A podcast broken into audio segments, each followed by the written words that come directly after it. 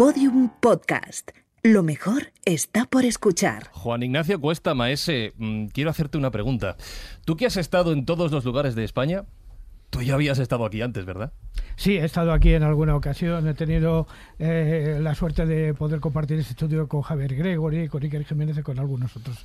Marcos, ¿nos puedes hacer un, un cuadro, un cuadro sonoro de lo que se puede ver por las ventanas de este lugar? Pues se ve un, como un enjambre de tejados así, todo uh, de color arcilla y a lo lejos unas torres muy, muy sabidas y muy conocidas para el perfil, el skyline madrileño como es Torre Picasso y las torres de la ciudad deportiva. Y la verdad es que, bueno, pues como para tirarse en parapente, es algo precioso. Tenemos Madrid a nuestros pies ahora mismo. David, David Sentinella, creo que es el momento de que digas dónde estamos en este mismo momento. En este momento, bueno, en un estudio, en la radio. Grupo Prisa, Gran Vía, eh, esto es Podium y, por supuesto, Cadena Ser. Aquí estamos. Y Jesús Callejo, un pequeño paso adelante para nosotros, un gran paso adelante para la escóbula de la brújula. ¿Quién diría eso? Seguro que fue un astronauta. Me suena así. Pero bueno, nosotros, una octava planta, vistas inmejorables, vista de águila y, como diría un místico, tenemos la perspectiva perfecta para ver lo que pasa en el mundo. Lleváis, lleváis, llevamos, yo vosotros lleváis más que yo, cinco años de camino ya, esta es la sexta temporada y se siguen dando pasos adelante. Habrá que dar las gracias, hay que dar las gracias a todos los lugares donde ha estado la escóbula antes. Fíjate dónde se empezó, cómo se empezó y cuándo se empezó y aquí estamos ahora, ¿no? Bueno, pasito a pasito. Empezamos en Radio Vallecas, luego estuvimos en ese taller del pintor con Olero Antrementina, que salíamos ahí más colgados que la pipa de un indio. Luego ya estuvimos en Radio 4G, en Esper Media Radio y ahora subidos al podium. Yo creo que son pasos importantes que, que justifican toda una labor bien hecha, creo yo. Y bueno, pues eh, yo creo que es la recompensa también por ese trabajo, por esos cinco años, por estas seis temporadas y por eso, por esa confianza que han depositado en este caso los de Podium Podcast de la cadena Ser y que estamos totalmente congratulados de que así sea. Seguimos caminando, seguimos escuchándonos, seguimos trabajando y seguimos volando montados en esta escóbula de la brújula. Por cierto, voy a saludar que no he dicho hola, soy Fran Lizuzquiza. ¿Cómo estáis? Encantado de escucharos cada semana aquí en la escóbula de la brújula. Y como hemos escuchado ya, lo mejor está por escuchar. La escóbula de la brújula. Podium Podcast.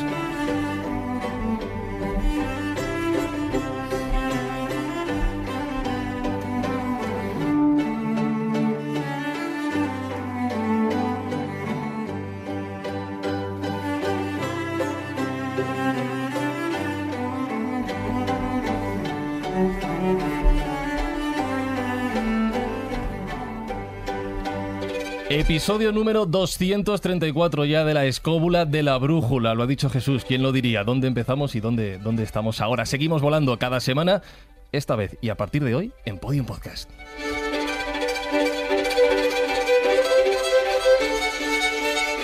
Y tengo unas cuantas preguntas que haceros al margen de las ya realizadas, así que voy de uno en uno. Marcos, hoy de lo que hablamos tiene mucho que ver con el arte, como siempre, como lo que tú nos cuentas, pero vamos a hablar de Cristo, ahora recuerdo el tema del programa. ¿Siempre se ha representado la figura de Cristo de la misma manera? Que va, que va, ni mucho menos. Además, ha habido eh, autores más o menos inspirados y tocados por la mano divina y por la inspiración, cómo no. Pero yo me iría, por ejemplo, a, a Jaén, una provincia muy, muy española, muy andaluza, y a su catedral, donde ahí tenemos un, un buen, una buena reliquia en su...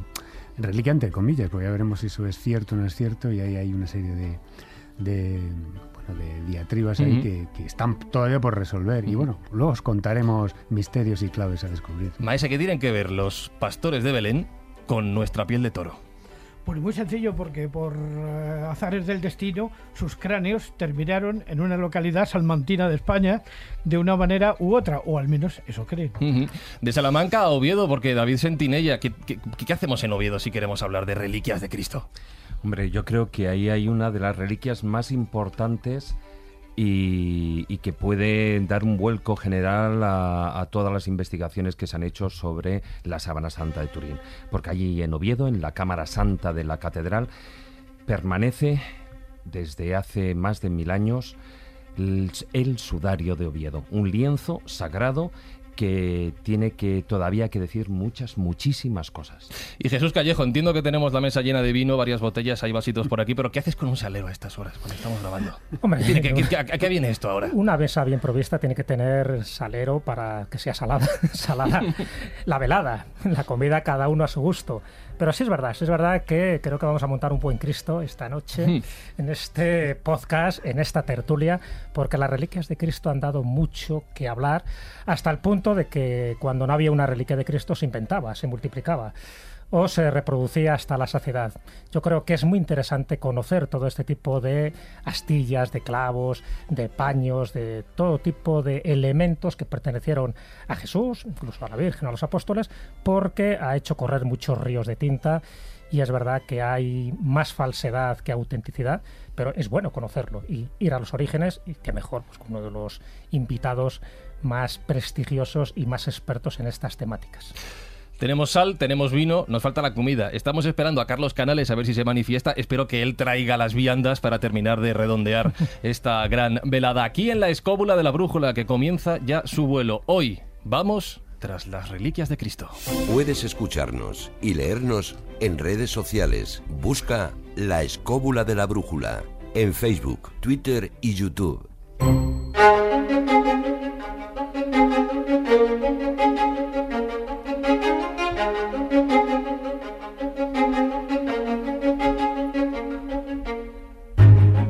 Adelantado Jesús que tenemos un invitado de excepción, un padrino a la altura del lugar donde estamos. ¿Le saludas tú o le saludo yo, Jesús? Por, por cuestión de confianza, sobre todo. Déjamele, déjamele a mí, déjamele a mí. ¿Qué decir de Javier Sierra? Desde luego, tenemos una amistad fraguada de hace años, o sea que para mí es mucho más que un invitado, es verdad, nuestro padrino tenía mucho interés en el que estuviera en este primer programa, que para nosotros es muy importante y para nosotros también es un talismán, siempre que ha estado Javier con nosotros en otros programas, desde luego la audiencia la tenemos garantizada, pero sobre todo tenemos garantizada la buena energía y la buena amistad. Javier, ¿qué tal estás? Muy bien, vaya, vaya aventura proponéis en, este podcast, ¿no? Eh, ir nada menos que tras las reliquias de Cristo, con toda la controversia, las dudas, eh, las sospechas de falsificación, eh, el talento que ha tenido que invertirse para la creación de muchos de estos objetos que han sido objeto de veneración pues durante siglos y siglos y luego las controversias así que bueno yo tenía que venir a esta reunión Eh. estoy fascinado con todo lo que nos vais a contar eh, y voy a ser un oyente más además de contaros algunas cosas Sí, por sí, supuesto Sí, bueno, acuérdate que tenemos un hijo en común literario en la España extraña, donde ya dejamos cuarto y mitad de reliquias ahí bastante desparramadas, porque las indagamos de cerca en muchas de ellas. Estuvimos ahí en Lignum Crucis en Daroca, en copias de la Sábana Santa, y sabemos de primera mano lo que hay de verdad y mentira pues en todo ese tráfico, que no solo es medieval, sino que también con el tiempo se ha ido reproduciendo porque, y tú lo sabes bien, daba pingües beneficios. Bueno, es que las reliquias desde época, mm, esto hay que decirlo también, desde época precristiana eh, han sido siempre objeto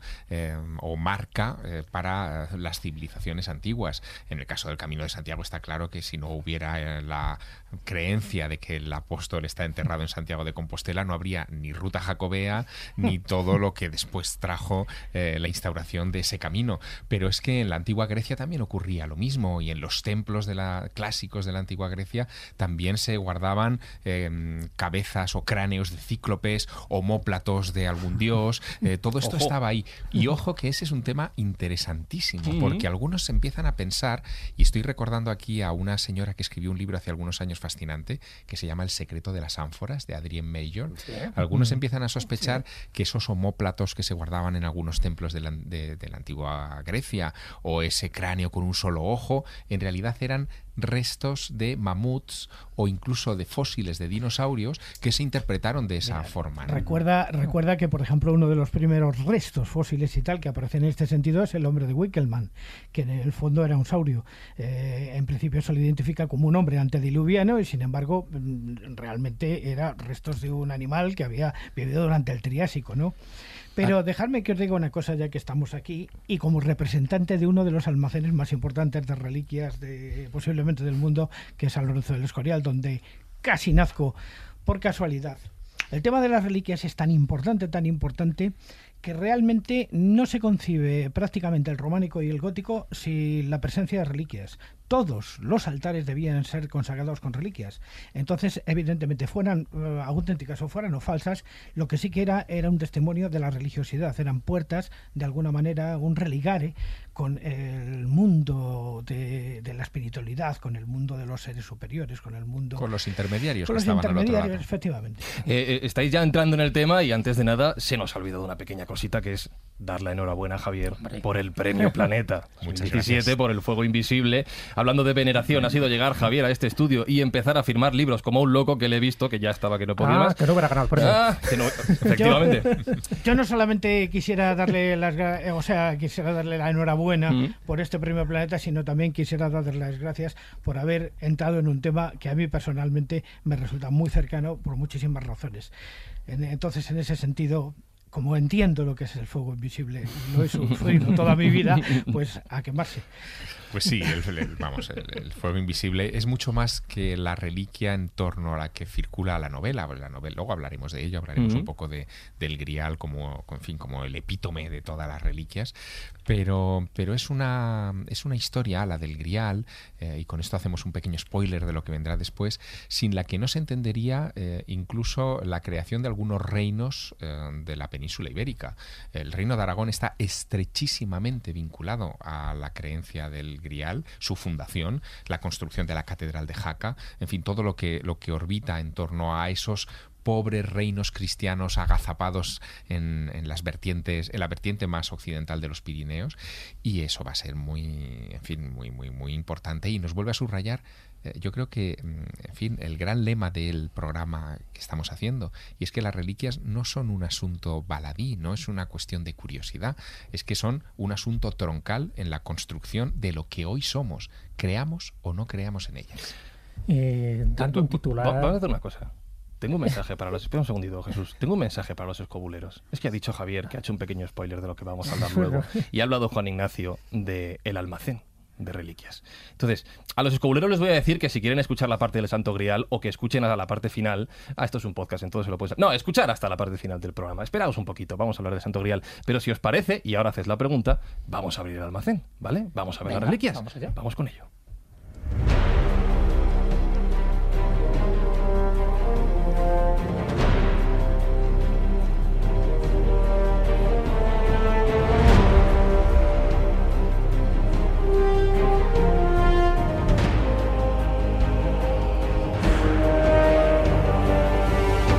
Ante ustedes todas las reliquias que hemos conseguido recuperar, que hemos conseguido clasificar aquí en la escóbula de la brújula. Reliquias, evidentemente hablando de reliquias de Cristo. Tenemos todo tipo de género ante ustedes, tenemos todo lo que se puedan imaginar.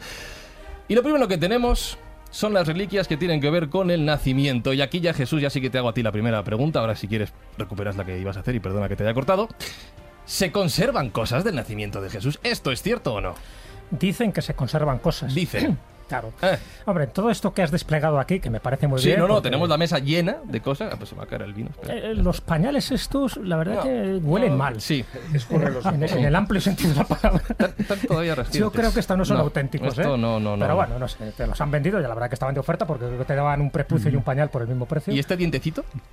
El dientecito es de leche. Es de leche. Pero, Pero, si va- este es de Jesús. Bueno. ¿O es de un mm, vecino vamos, del pueblo? Vamos a pasárselo a Maese, Juan Ignacio, Sí. que es experto en Diplodocus. ¿Es de algún reptil de- del Cretácico? ¿Cuál El diente este que estamos este teniendo aquí. dientecito que tenemos aquí. El dientecito que Sí, tenemos aquí, la pues, reliquia. eh, es muy posible que sea así, porque en el tema de la reliquia siempre vamos a tener o, vamos a tener la, sospecha de que todo lo que aparece como reliquias no deja de ser resto de cualquier otro tipo de cosa, pero vendida como tal.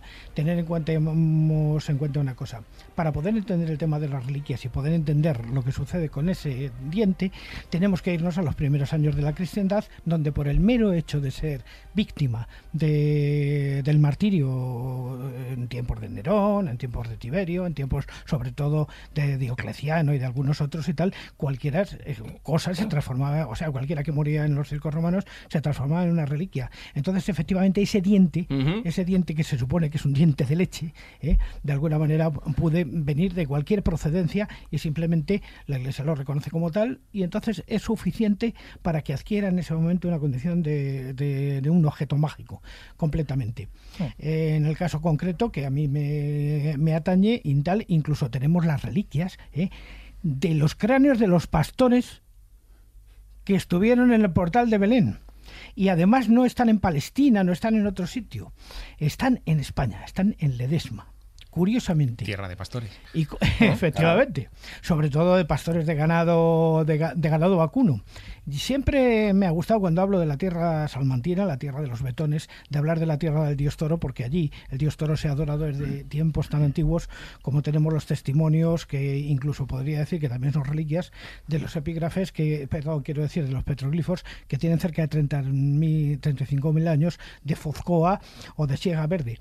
Bueno, pues ahí en Ledesma parece ser, dicen que en el año 900, y con la venida del Islam a, a la zona palestina, a la ciudad de Jerusalén, alguien decidió recoger un caballero bletisario, alguien decidió recoger los cráneos de lo que se supone que eran los tres pastores de Belén y los llevaron. Además, incluso les dio nombre.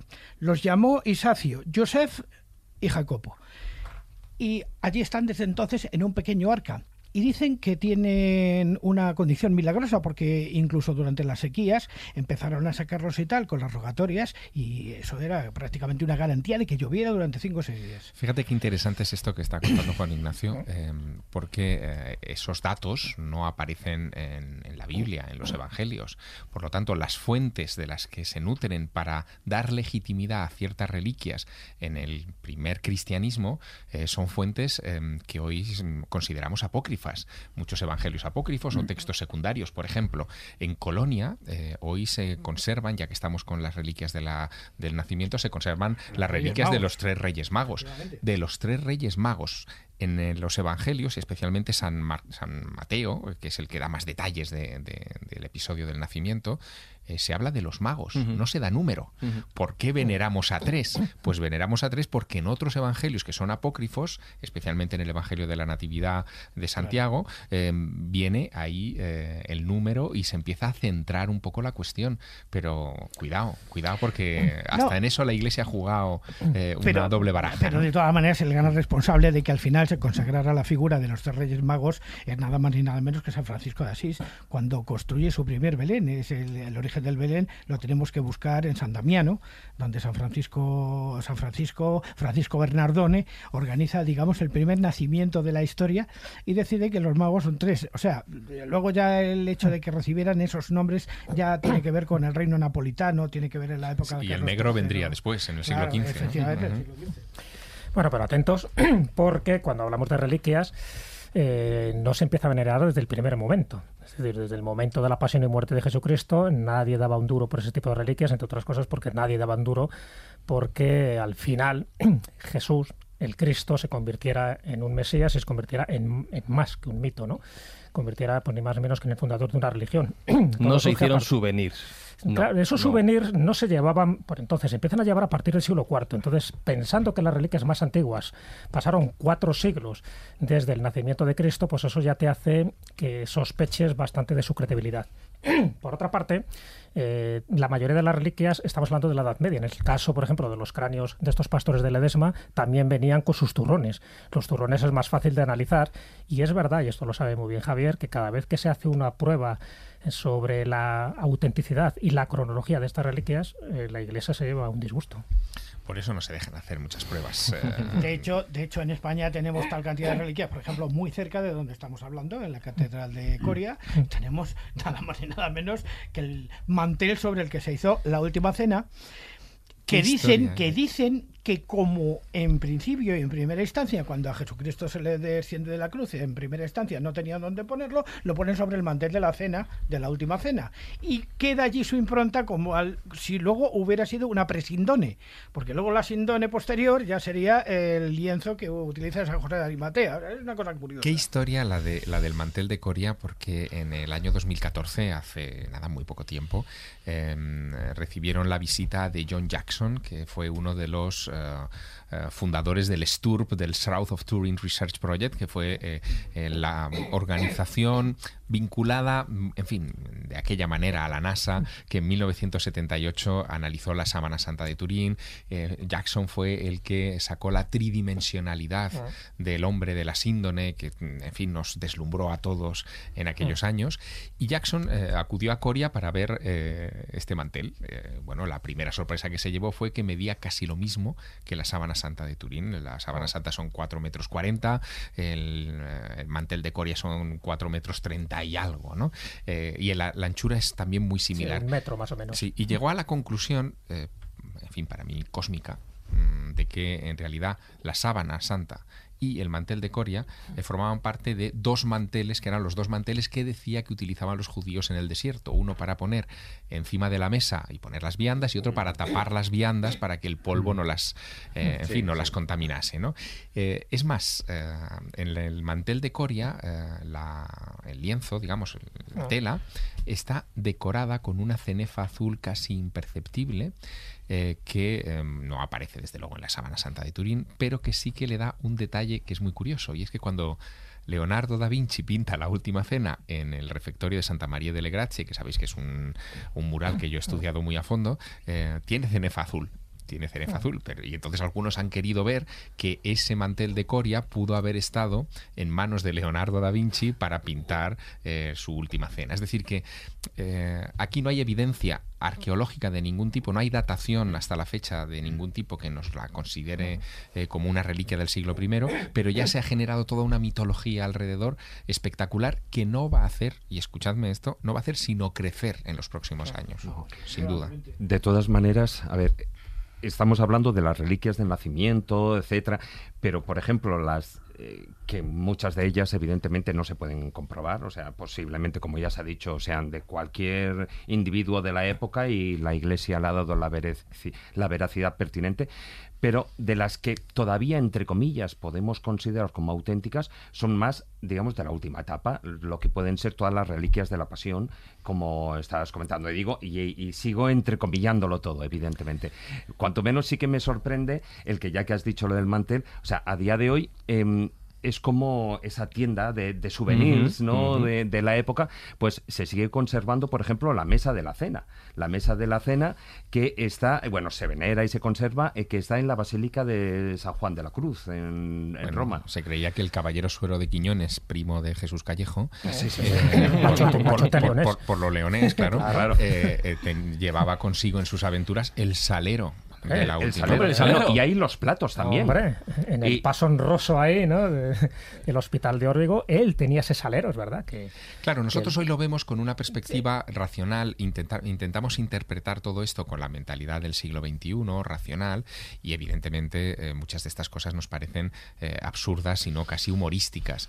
Pero esto, cuando se manejaba en el siglo XI, siglo XII, siglo XIII, era, era mm, algo maravilloso. Y cada iglesia, como antes decía eh, Juan Ignacio, cada iglesia tenía que tener eh, por obligación su propia reliquia porque era lo que le garantizaba la sacralidad del recinto y en el caso de las espectaculares, en fin, de las buenas reliquias, le garantizaba también unos beneficios eh, a esa parroquia Ingreso. importantes. Pero reconozcamos que esto tiene un origen muy concreto. El origen muy concreto no se habla de reliquias hasta que a una señora, a una señora que es la mujer del emperador Teodosio, se le ocurre en un momento dado que, que, que se va a ir a Palestina a buscar las reliquias de la pasión porque ella era muy profunda cristiana, madre de Constantino el Grande, por cierto. Entonces se va allí y, y ¿qué, qué es lo que encontró? Parece ser que sobornó a unos y a otros y tal, hasta que encontró, consiguió encontrar las tres cruces de la pasión, la corona de espinas, en fin, encontró prácticamente de todo. Lo que pasa es que esto, claro, sucede en el siglo IV ya, cuando el imperio ya estaba En el 326, prácticamente- más o menos, Más o menos. sí. Estaba prácticamente ya en decadencia y tal. Entonces, claro, ¿dónde tenemos una constancia documental de que lo que encontró en ese momento Santa Elena, la que para nosotros va a ser Santa Elena, eh, realmente se corresponde realmente con objetos sagrados eh, auténticos que formaron parte de lo, de lo que es el relato neotestamentario. Me da la sensación de que a Santa Elena, eh, que fue la inventora de alguna manera de- del tema de las reliquias, le vendieron cualquier cosa.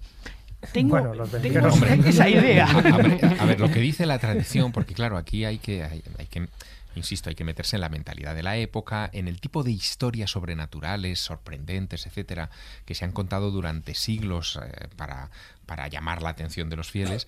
Eh, eh, alrededor de Santa Elena se contaba una historia muy, en fin, que a mí me parece siempre muy divertida, casi humorística, que incluso está representada en las bóvedas de la iglesia de la Santa Croce in Jerusalemme de Roma, que es donde se guardan algunas de las reliquias más importantes dedicadas a Santa Elena. Allí se ve a la santa, a la madre de Constantino, eh, encontrando las tres cruces y con cara de perplejidad porque no sabe cuál de las tres es la auténtica.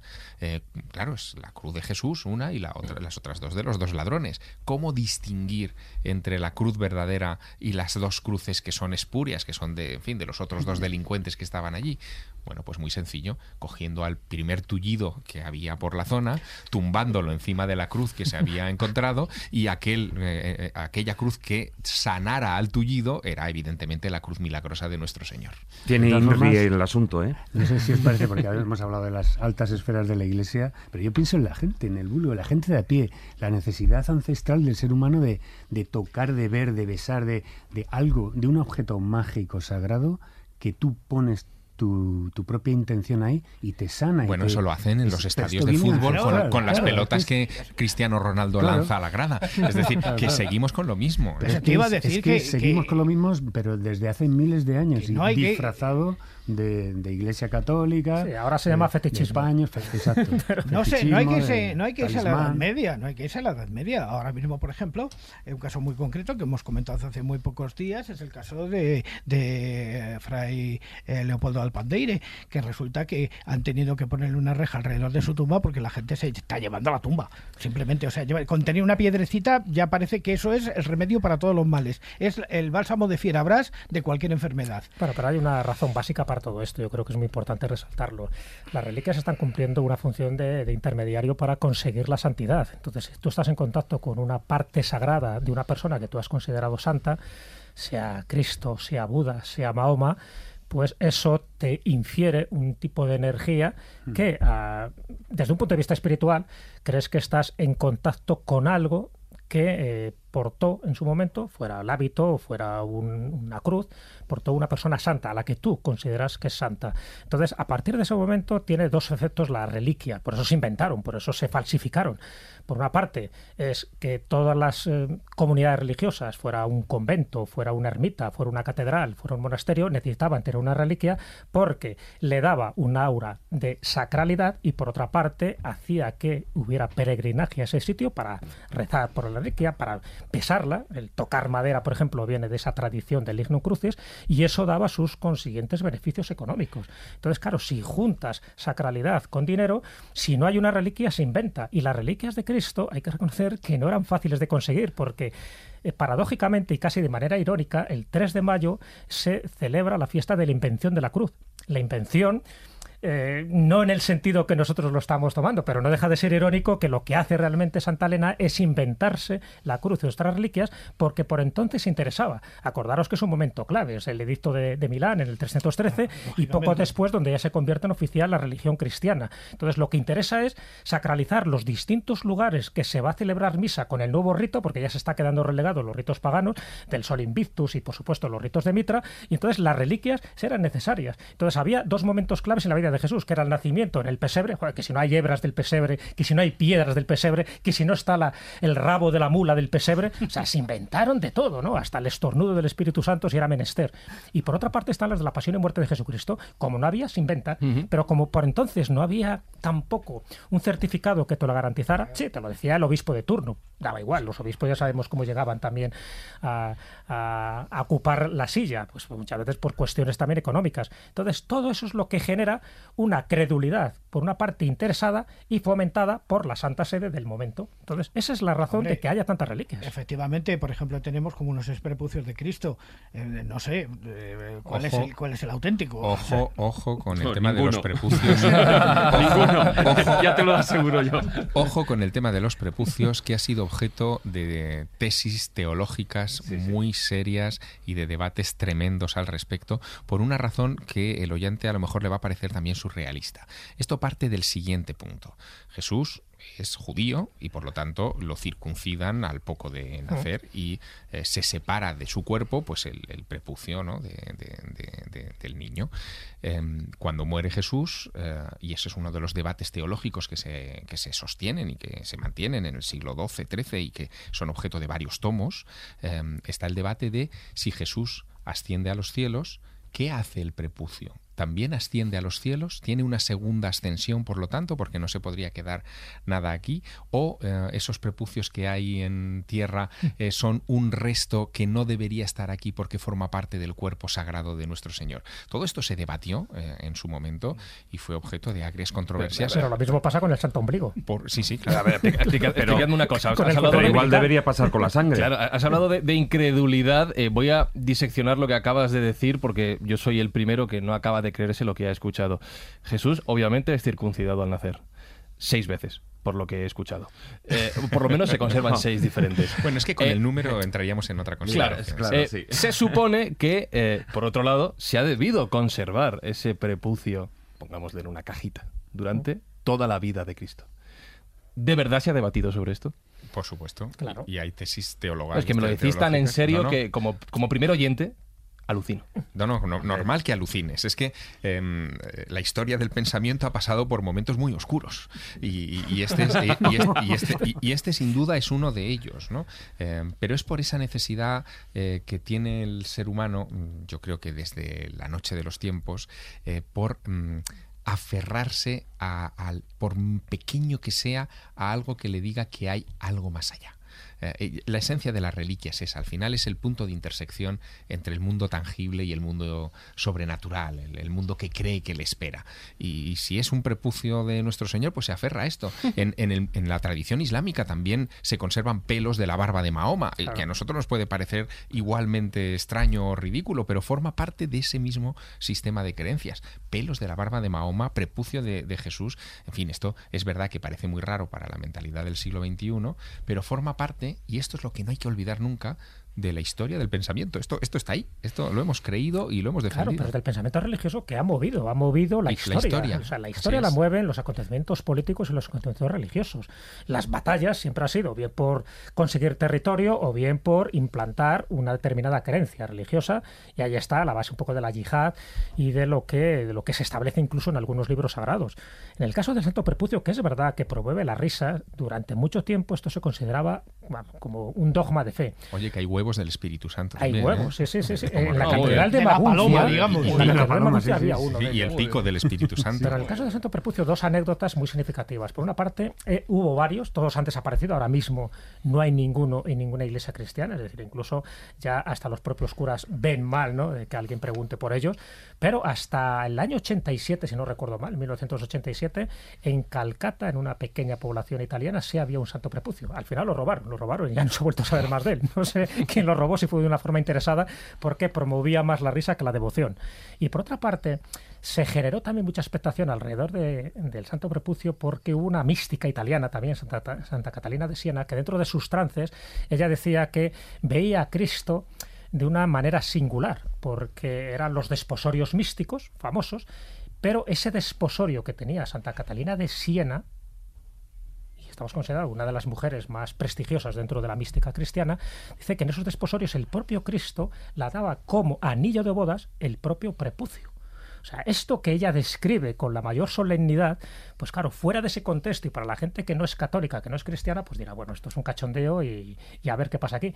Ahora nos puede producir risa, pero por eso es muy importante lo que decía Javier, hay que ponernos en la mentalidad y en las creencias de este tipo de reliquias. Y de hecho, a día de hoy, a día de hoy, luego Marcos eh, se extenderá en las santas faces, cuando te cuentan esto de que esta es la Santa Faz y tú estás viendo que realmente es un cuadro bizantino, pues dices, bueno, eh, tienes que tener el mayor respeto, porque hay gente que se lo cree.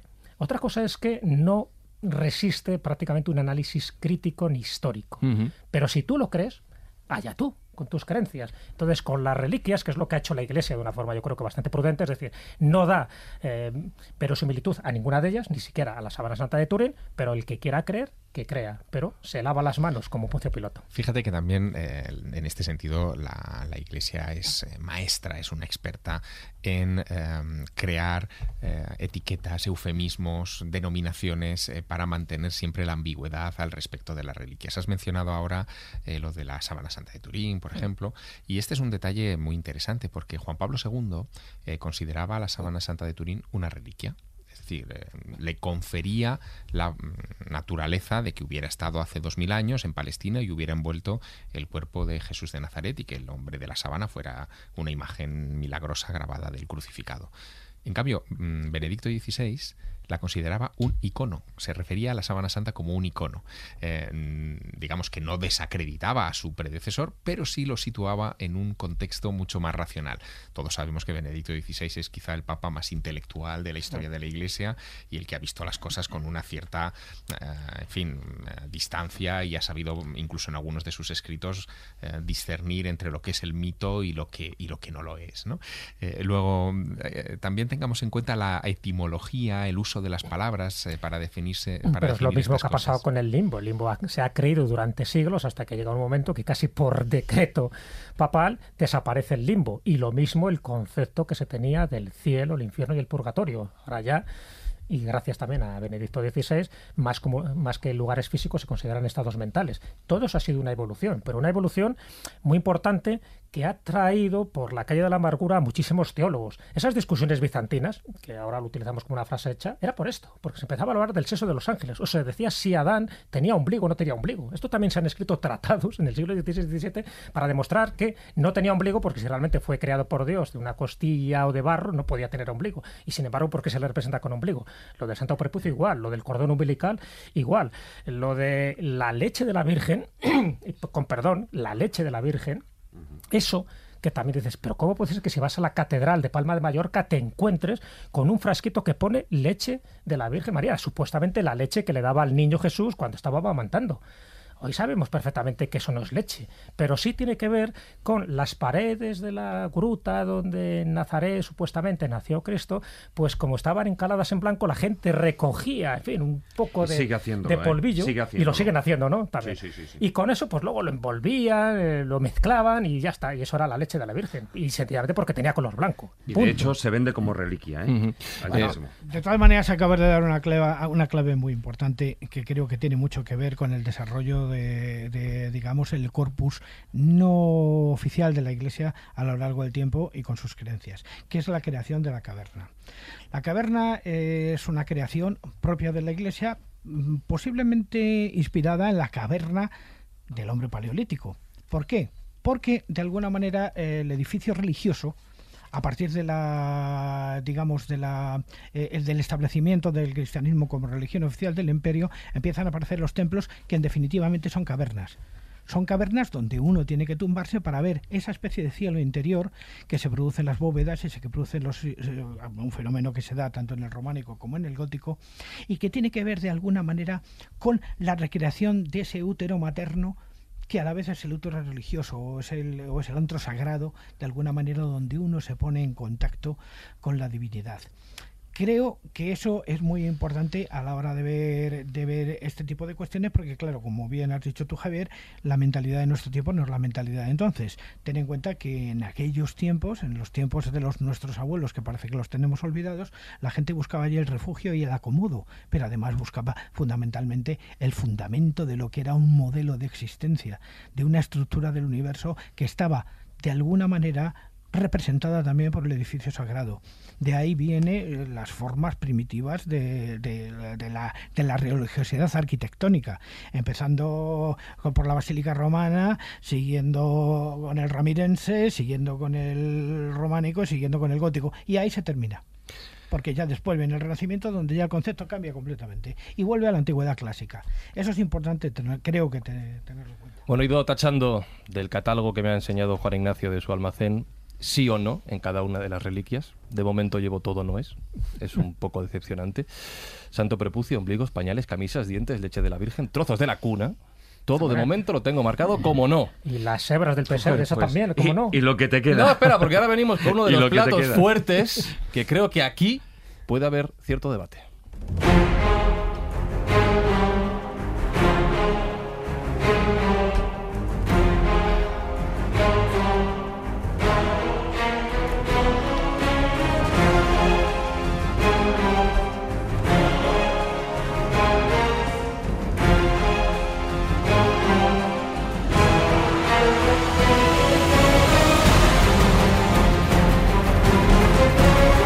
Digo que va a haber debate porque ya se ha mencionado, Javier lo ha sacado a colación, la sábana santa y con esto comenzamos el repaso a todo tipo de reliquias que tienen que ver con la sección textil del almacén de Juan Ignacio. Y como digo, tú lo has mencionado, ha habido interpretaciones incluso desde el propio papado, según quien ha estado sentado en el, en el trono, digamos, sobre si es... eh, una reliquia sobre si es algo a venerar o no, o simplemente es un icono. Eh, se ha escrito mucho, se ha dicho mucho, y para todos los escobuleros que están escuchando, por favor, guíanos qué pensamos, qué tenemos que saber, qué no podemos olvidar sobre la sábana santa. Bueno, hay muchas cosas que no deberíamos olvidar. Es una historia larga, ¿eh? Mm. porque eh, las primeras referencias a la sábana santa eh, surgen ya en la Edad Media, las que son precedentes, las que se consideran pre, eh, prehistoria de la sábana santa, nos llevarían al siglo II, III con la historia famosa del mandilión de Edesa, pero que no podemos conectar tampoco abiertamente con la sábana santa. Se habla de un rostro que sana a- al rey de Edesa, pero tendremos que esperar a la Edad Media a que aparezca esta reliquia. Esa es la primera consideración, digamos, cronológica. La segunda consideración, que es de carácter científico, es muy interesante, porque en pleno siglo XX eh, se produce una primera cerca, una, un- un- sí, una primera aproximación científica a la sábana santa en 1978, cuando eh, durante una ostensión pública de esta reliquia que se realiza, se realizaba antes cada 20 años, ahora ya se ha roto un poco esa tradición, eh, se permite a un equipo científico eh, de eh, investigadores católicos, esto es importante, católicos norteamericanos que eh, analicen, que, estu- que estudien esa reliquia. Algunos de ellos son ingenieros de la NASA, la miden, la pesan, la fotografían, la escanean con los medios de la época y surgen ahí las primeras consideraciones que eh, devuelven a la sábana santa em, a, digamos a la actualidad máxima, ¿no? Porque esos estudios dicen que la sábana tiene la imagen de un hombre tridimensional, es decir, que, mm, eh, que el personaje que está grabado en la síndone, eh, mm, u- analizado por los computadores, por la VP8, una antigua eh, máquina utilizada en las misiones Viking americanas, eh, le da una, en fin, una corporeidad que nadie se imaginaba. Eh, hay otro elemento un poquito anterior que he olvidado, que es cuando eh, se hacen las primeras fotos de la sábana santa. Secondo Pía, a principios del siglo XX, eh, es un fotógrafo turinés, le permiten obtener una primera fotografía de esa síndone para hacer estampas y al revelar la foto se da cuenta de una cosa sorprendente. En su negativo de cristal, estamos hablando de fotos muy antiguas, se da cuenta de que se ve mejor eh, el hombre de la sábana que no al, al natural. Es decir, eh, la sábana de alguna manera se comporta como si fuera una especie de negativo fotográfico.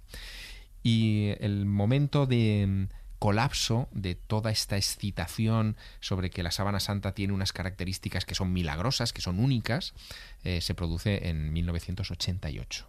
En octubre de 1988, el cardenal Anastasio Ballestrero, que ha autorizado el primer análisis mm, de radiocarbono para datar la sábana santa a tres importantes laboratorios de todo el mundo, eh, anuncia los resultados de, esa investigación. Los tres laboratorios uno europeo y, y dos norteamericanos, eh, concluyen que la sábana santa fue, está hecha sobre un tejido que eh, transita entre el 1290 y el 1310 después de Cristo, es decir, Mm. en plena Edad Media.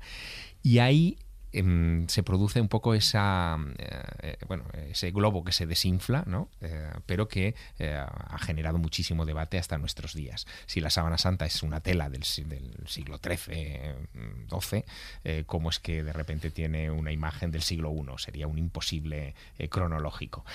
bueno, y en esa situación estamos todavía hoy. hay muchos que quieren impugnar los análisis del carbono 14, hay otros que tratan de explicar eh, cómo pudo haberse formado esa imagen eh, sobre la sábana santa, si, si, hubo un falsificador medieval, tuvo que ser un falsificador genial eh, que inventó la fotografía en esa época y que hizo una protofotografía. La cámara oscura, claro. Exacto, con cámara oscura. Eh, y ahí estamos, ese es el, gran debate que hay ahora mismo sobre la Sábana Santa.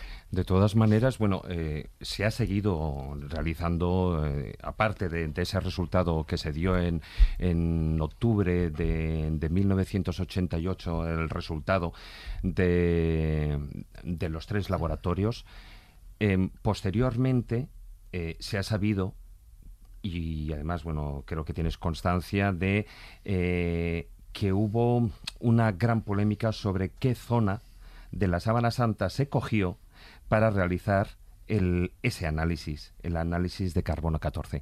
Y resulta que precisamente eh, pues la persona que tuvo a bien el cortar el pedacito, el coger las hebras para hacer la, eh, el análisis, pues precisamente no cogió del lienzo original cogió un pedazo de, eh, de, uno de los remiendos. Bueno, pero eso, vamos a ver, eso, eso no es verdad. Está constatado. No, no, no, eso no es verdad. No, no, no, vamos a ver. Se cogió, se cogió fragmento del remiendo y se cogió fragmento de la sábana porque se recortó a la vez y se analizaron todos los fragmentos.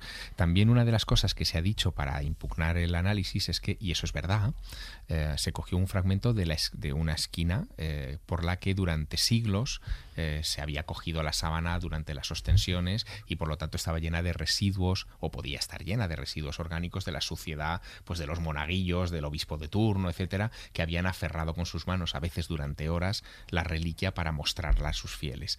Pero Hombre, esos laboratorios saben que cuando se hace un análisis de cualquier cosa de, para, para, el carbono 14, se limpia la reliquia, o sea, se, se somete a unos procesos de limpieza para llegar al núcleo de los tejidos, no se queda con la parte superficial. Yo entiendo, entiendo que en el caso de la Sábana Santa es un tema muy complicado porque eh, durante muchos años, sobre todo a partir del 78, de aquellos análisis de la, de la síndone por parte de la NASA o de estos científicos asociados a la NASA, em, se, de alguna manera se dio la, noticia de que la ciencia confirmaba que la reliquia era auténtica y que demostraba la resurrección de Jesús. Y eso hizo que mucha gente regresara a la iglesia esto es tal cual así. Es decir, mucha gente se replanteó su fe. Cuando se hace un análisis científico muchos años más tarde y se ve que esto no es así, la decepción eh, hay que mitigarla como sea. De todas formas, Javier, sabes que en el año 2005 eh, la revista Termoquímica, bueno, eh, sí, eh, Termoquímica, hizo todos los análisis y plasmó unos resultados de espectrometría, etcétera, etcétera, y en la que decían textualmente que en las pruebas de la muestra utilizada en el ensayo no forman parte del tejido original pero las que les dieron a ellos, no las de los, los tres laboratorios anteriores. Claro, es que aquí hay... Independientemente de la, del material que se utilizara para, o los sistemas que se utilizaran para limpiar el, tejido. Claro, es que aquí también hay que explicar al oyente que la sábana santa, para darle cierta corporeidad, eh, se le eh, cosió otra tela detrás. Y entonces es de esa tela trasera, de esa especie de, forro, eh, de donde se cree que se han tomado algunos de estos tejidos. Pero no es así en los análisis del 88, si es que la sábana santa está perforada. Si tú ves la sábana santa hoy, eh, en cualquiera de las ostensiones que de vez en cuando hacen, verás que le falta efectivamente una esquina grande, o sea, no es pequeña. En el 88 las técnicas de radiodatación eran mucho más torpes que ahora. Ahora necesitaríamos nada, unas, unos gramos, unas hebras para hacerlo. Pero en aquella época no. Y se tomó un fragmento de 10 centímetros de largo, eh, que es tremendo, eh, y que se ve que falta. Es decir, que, que sí se tomó muestra de la sábana santa original, no, no solo del forro, que también pero sí de la sábana santa original. A con la sábana santa de Turín me pasa una cosa curiosa, ¿no? Porque los lunes, los miércoles y los viernes creo que es auténtica, y los martes, los jueves y los sábados creo que es falsa. Y me explico. en función de a quién lea, de las, en fin, las bases pseudocientíficas que se hayan utilizado para datar o no datar lo que estaba diciendo antes David, ¿no? De que parece que no se cogió las hebras adecuadas. Otro que los análisis del polen diciendo que, bueno, realmente el polen que había ahí correspondía al polen de la Palestina de hace 2000 años en fin, multitud de pruebas, ¿no? Los leptones que tienen en los ojos. Entonces, según a quién leas y en qué momento lo leas, pues para de que la balanza se inclina por un lado o por otro. Si leo una obra de Juan Eslava Galán, está claro que dejo de creer en ello, ¿no? Pero hay un dato, un, día en el que no creí en la sábana y fue viendo un programa de Javier Sierra, donde eh, tú, pues, eh, mostrabas los análisis y los experimentos de Luigi Garlaschelli, un profesor de la Universidad de Pavia, donde me dejó asombrado y que me gustaría que resumieras un poco para los oyentes. Bueno, eh, básicamente lo que hicimos en aquel programa eh, fue intentar eh, reproducir cómo haríamos nosotros la sábana santa si viviéramos en la, en la Edad Media. Y, y había varios procedimientos factibles. Uno de ellos consistía en embadurnar a un hombre con sangre y lo hicimos, el pobre modelo lo, pasó fatal y lo envolvimos en la sábana y, utiliza, y esa sábana después la cocimos para que eh, la metimos en un horno, vamos, sin, sin, sin agua, o sea, la, metimos en un horno para que el calor, eh, digamos, desecara aquello y viéramos el resultado. Eh, Garlaskelly había hecho eh, incluso otra cosa porque él se dio cuenta de algo que es para mí el, gran, más que el carbono 14 o cualquier otra cosa, el gran problema que tiene la sábana santa, y es el siguiente.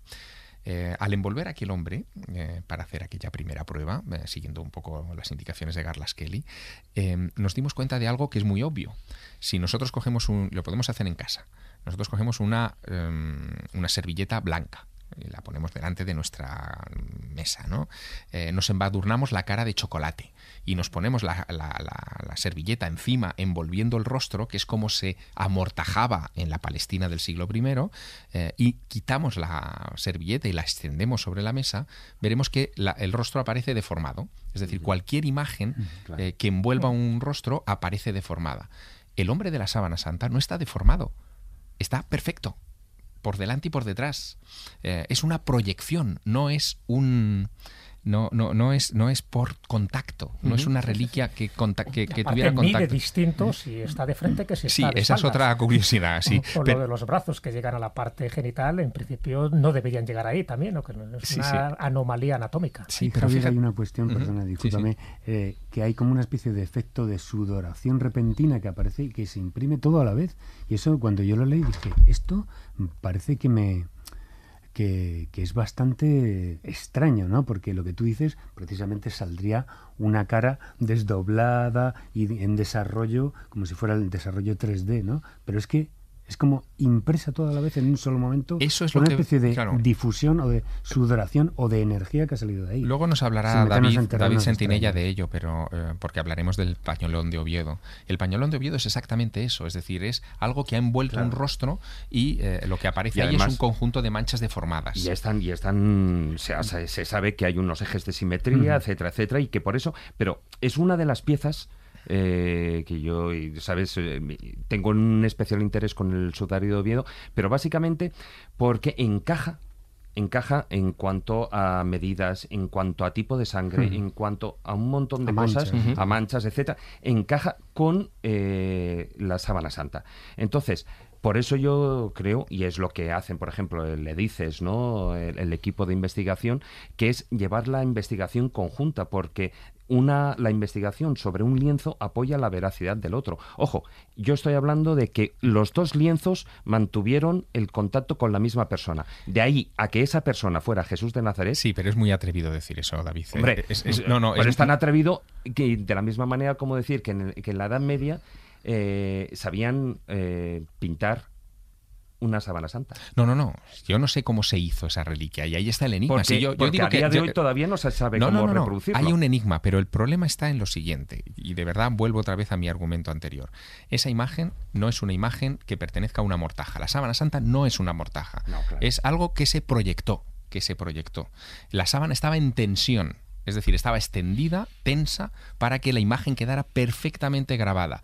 Es una reliquia hecha para ser expuesta, sin lugar a dudas. Sin lugar a dudas. Es decir, es, es, es un show. La sábana santa es un show desde el primer momento. El pañolón de Oviedo no. El pañolón de Oviedo es otra cosa. Pero ahora, eh, decir que pertenece al mismo, al, al mismo cuerpo a mí me parece muy atrevido por varias Es una razones. hipótesis, Eh, no, no, como hipótesis, ¿no? Evidente, evidente, pero quiero decirte, es de un hombre que ha sangrado abundantemente por mm, en fin por todo el rostro que tiene ciertas heridas que pueden corresponder pero hay otras que no corresponden y eso no lo dicen al hombre de la sábana santa y además cuando se ha hecho datación del carbono 14 que se ha hecho Sí, sí. se ha hecho Sí, del pañolón de Oviedo es del siglo VIII es decir que, que tampoco es del siglo I Eh, es que es que no podemos obviar esos detalles porque no encajen en nuestra hipótesis. Eh, a, a mí me parece que el asunto de la sábana santa y mira que yo he querido creer en la sábana santa eh, que yo he ido a las ostensiones estaba allí mil veces me encanta es un desafío pero mm, yo ya he llegado a mi personal conclusión, eh, ya no son los miércoles, eh, Ya son toda la semana, los lunes, ¿no? miércoles y viernes, eh, de que no, no tiene que ver con Jesús de Nazaret. Tendrá que ver con otra cosa, pero no tiene que ver con Jesús de Javier, y Nazaret. tú has empleado la palabra se tensó y se proyectó. ¿Qué quieres decir con eso? Pues que el, el lienzo estaba tenso y la imagen, por lo tanto, se proyectó, porque no está pintada. Es que ahí está la clave de este asunto, que ahí los- también Claro, David lo ha es dicho. que es otra. No está pintada, eso no es pintura. No hay ni un solo miligramo de Una pintura sobre ello. Es, es algo que está Es como como- chamuscado. Sí. Como, es, es como, Pero como no por erosión. fuego, pero no por fuego, No, no, no, no, no, pero- Es pero- por radiación. No, también puede hacerse con un ácido. Ese es el descubrimiento de Garlas Kelly. Un ácido puede provocar una abrasión sobre un tejido y es tan fácil, tan fácil como irse a una, a- en fin, a, a las tiendas donde va Marcos a, por sus productos, coger un poco de ácido sulfúrico, embadurnar un bajo relieve o una estatua que Alguien te tengamos caiga mal, por cierto. Exacto, sí, sí. Y ponerle encima una tela. Mm, Esa tela se chamuscará superficialmente por la presencia del ácido. Con- y, y el ácido se conocía en aquella, en aquella época perfectamente. ¿no? Me imagino que no tendrás muchos amigos en el centro No, no, no. no. español de yo- yo- Valencia. yo- a ver, eh, sí, a- a- a- es que, a ver, el, el problema, mm, yo tengo amigos ahí en el centro y, y- y discuto de vez en cuando con algunos de ellos y me gusta discutir con ellos porque a mí me gustaría cambiar ¿eh? de opinión sin lugar a dudas. Yo, yo no soy un hombre de dogmas, eh, pero mm, yo creo que aquí hay que distinguir entre lo que nos dicta la fe y lo que y lo que es la investigación y lo que dice la investigación. Y creo que ahí a veces nos cuesta mucho separar porque oye la fe es nuestro sistema de pensamiento para, para mucha gente para miles millones de personas es un sistema de pensamiento. Pero la ciencia a veces o la investigación racional contradice. Y ahí es donde se produce esta tensión y por eso estos debates tan encendidos ¿no? con la Claro, cuestión. De todas maneras, es lo que tú estás apuntando, es que para resolver eh, si la sábana, si el sudario, si todas estas reliquias son verdaderas o no, no es una cuestión de la fe. La fe no pinta nada aquí. Es una cuestión de investigación histórica y científica. Sí, sí, sin duda. Nada Sí, más. pero fíjate, David, que las dos veces que se ha hecho una prueba científica en ese sentido, que es con la sábana santa de Turín, con el pañolón de Oviedo y creo también con el Titulus Crucis, porque tiene Con materia Titulus, orgánica, es. eh, las tres veces la datación de radiocarbono ha indicado que es una pieza medieval. O sea, en ningún caso se ha ido a los 2000 años. que es cuando aparecen además en escena Entonces es verdad que la fe en este caso estaría reñida con la ciencia, porque la ciencia, por lo que sea, porque se ha hecho mal la datación, porque no se ha hecho con las eh, precauciones debidas, lo cual me extrañaría, porque estamos hablando de tres laboratorios, estamos hablando del de Zurich, del de Oxford y el de Taxon. Pero el hecho es que cada vez que la ciencia pone la lupa en una de estas reliquias cristianas, no llega nunca a esos 2000 años. Entonces, eh, ese es el gran problema de que por una parte tienes que creer o no creer eh, la parte por decirlo, espiritual y la otra parte es la científica. Y yo creo que la Iglesia va a dar pocas opciones para que esto se investigue. Yo lo resumo en una frase. Yo ya no quiero creer. Yo quiero saber. Eh, chicos, hay un problema, como siempre, común en Escobulandia y es que vamos mal de tiempo. A pesar de ser un podcast, vamos mal de tiempo. Así que antes de pasar a otro tema, David, ¿hay algo sobre el pañolón de Oviedo que debamos saber y que no se haya comentado ya? Hombre, yo lo resumiría básicamente en, en- en unos puntos, ¿no? Por una parte, en que eh, tanto coinciden, por ejemplo, lo que es el, el grupo sanguíneo, tanto del, de la sábana santa como del pañolón de El Oviedo, ¿no? del sudario, es el ave. Luego eh, coinciden, por ejemplo, bueno, pues una serie de, eh, de, de manchas o puntiformes que hay en, en un lateral del lienzo y es que coinciden con la parte occipital de, de la cabeza de ese cráneo que envolvió, ¿no? Lo que coincide también con el reverso, bueno, con la otra parte del- de la sábana santa en la que se ven, en la, en la, digamos, en la parte occipital, en la nuca, se ven pues todos esos elementos punzantes. De lo que además se, se deduce según la investigación de ambos eh, lienzos, que no era una corona, como todos entendemos, de espinas, sino más bien un casquete, un casquete de espinas. Luego, em, también, por ejemplo, coinciden la longitud de, la nariz, bueno, lo que es la cara, la longitud de la nariz sería de 8 centímetros. En ambos lienzos se puede obtener ese, ese mismo resultado. Por eso es lo que yo le estaba diciendo a, Javier, ¿no? Que eh, lo interesante que a mí supone de ese rompecabezas, de este puzzle, es la investigación comparada. Más allá de, de si es de Jesús de Nazaret o no. Fijaros que en ningún momento estoy diciendo Jesucristo, porque incluso yo a priori no creo en, en, en- en que la sábana santa o que el lienzo pertenecieran a un hombre de hace dos mil años. Pero fíjate lo que te voy a decir. Eh, si tú coges reliquias vinculadas a dos hombres adultos, barbudos, mm, de cierta complexión, vas a encontrar coincidencias seguro. Y, el- y esto es muy humano, es decir, los humanos solemos fijarnos en las coincidencias y no en las disonancias, porque buscamos encajar la pieza y, y es, es parte de nuestra Claro, psicología. pero ahí también están todos los estudios panilológicos, los estudios de polen. Eh, David, no lo saques. No lo saques. No ¿No? valen. No, ¿Tú valen. crees que no? no vale ninguno. Vamos a ver. Primero. Hombre, ya no ¿quién te digo de Monseñor Richie. No, no, no, no, no. Vamos a ver. Análisis palinológico. Ah, de Max Frey, dices. Sí, Max Frey. Max Ya. Frey fue el tío que inventó los diarios de Hitler. Es decir, Ya. no me vale. Mm, eh, o sea, eh, Hombre, con uno esos de los- antecedentes, la verdad. Claro, Ya, ¿eh? pero, pero, pero, pero, pero, pero es que es así. Es que, por desgracia, es así. Todo el mundo Y- tiene un pasado. Pero aquí, y por y ejemplo, aquí, en- segundo- y aquí segundo, en no hay- España se hicieron pruebas también, la doctora Ferreras Sí, de la pero- Universidad pero, Complutense. no hay ninguna semilla que esté en la Palestina del siglo I que no estuviera en la Roma del siglo I. Es que no la hay. Es que es mentira. Es que las, las plantas del Mediterráneo son todas enormemente parecidas. No, no, no, no, Sí, o sea, pero- no, no me sirve como prueba el análisis palinológico. El problema de la sábana santa, ¿sabes cuál es? Que es un campo, se ha creado una ciencia, entre comillas, que es la sindonología, una disciplina eh, que tiene eh, como objeto de estudio algo que apenas mide cuatro metros. Y hay que sacar información como sea.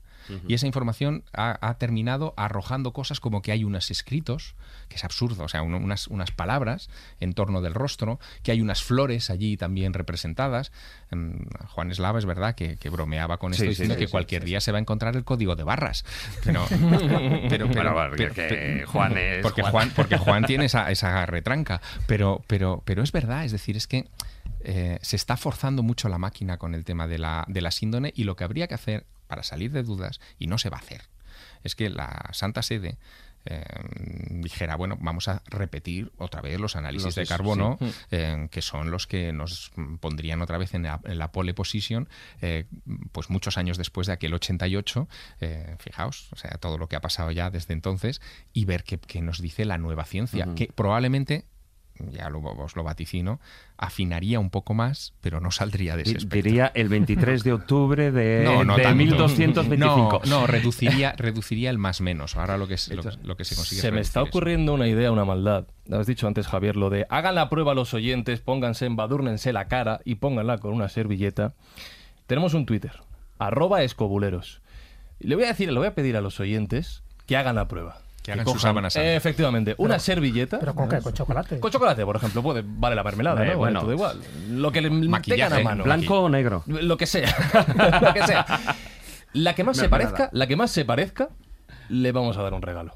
El que no tengo ni idea. Que nos envíen la foto, ¿no? Efectivamente, arroba escobuleros. Que nos pongan ahí en Twitter una foto la que más se parezca al rostro de la Sábana Santa. Tenemos un jurado experto aquí que va a evaluar el resultado. Hombre, con marcos y todo. Para finalizar el tema, de todas maneras, el... no, no voy a aportar mucha más información porque eh, tampoco... Lo que sí que voy a aportar es que todos pensemos y que nuestros oyentes piensen. Es decir, aun siendo una invención, una supuesta invención de la Edad Media, eh, no tendría sentido, o sea, sería para, como tú dices, para estar, eh, para verla, ¿no? Como ostensión.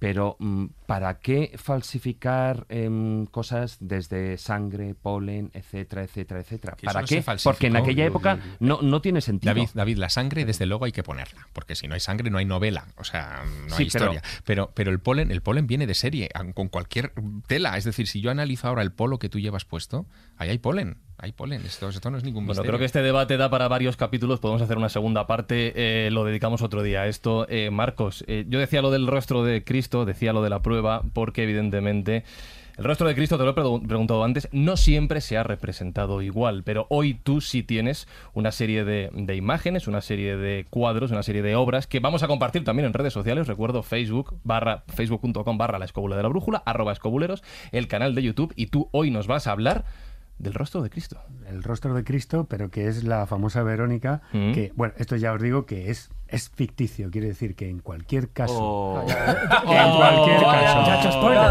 es O sea, ficticio, teníamos porque esperanza si con lo- la Santa Faz. Si lo, si lo comparas con la con la con el pañolón de Oviedo, que es lógicamente una tela que tiene una serie de manchurrones que yo me lo creo más. Es decir, una persona en el Vía Crucis se acerca a enjugar el sudor eh, y la sangre de Cristo, se parecería más a algo informe, a un cuadro abstracto, que no, por ejemplo, me perdonen los jienenses, el, el, la santa, el santo rostro de. Tú de eres Jaén, alicantino. En Alicante también hay. La Santa Sí, Faz. bueno, La- la hay un pueblo Faz, que tiene claro. además ese nombre. Me he tenido que decantar por esta porque hice un estudio, mm, bueno, pues anatómico morfológico de ese de esa especie de rostro y ahí pues tiré del hilo el- para saber y posible el posible origen pues, es bizantino, no cabe duda, de, de este rostro, ¿no? Eh, además, me sitúo siempre en la idea de y en el momento mm, imaginativo en la que un obispo, un prelado, un arzobispo le dijera a algún pintor, ven aquí majete, tú que pintas bien, píntame el rostro de Cristo, que esto va a ser. Sí, pero vamos a ver. La idea o, digamos, la No lo puedo justificación. evitar pensar. Sí, pero la justificación que te dan tanto en la, en la de Jaén como en la de la Santa Fa de Alicante como en las otras dos que existen, porque tenemos cuatro, cuatro, es que fueron pintadas porque, claro, de tanto tocarlas la gente como reliquias que eran, las imágenes fueron desapareciendo y entonces hubo que retocarlas después por parte de algunos artistas. Pero Juan Ignacio, si es que siempre hay una explicación. eh, Sí. eh, eh, en, No, en- pero- en- en- en- el párroco siempre tiene una explicación. Cuando tú llegas a una iglesia y ves que hay dos cráneos de San Juan Bautista, te va a decir, hombre, no, es que uno era cuando era pequeño y el otro cuando era mayor. O sea, yo, yo esto lo he escuchado. No, pero dejar, dejar- dejarme lo que yo quiero llegar con respecto, con respecto a la cuestión. Yo creo que la clave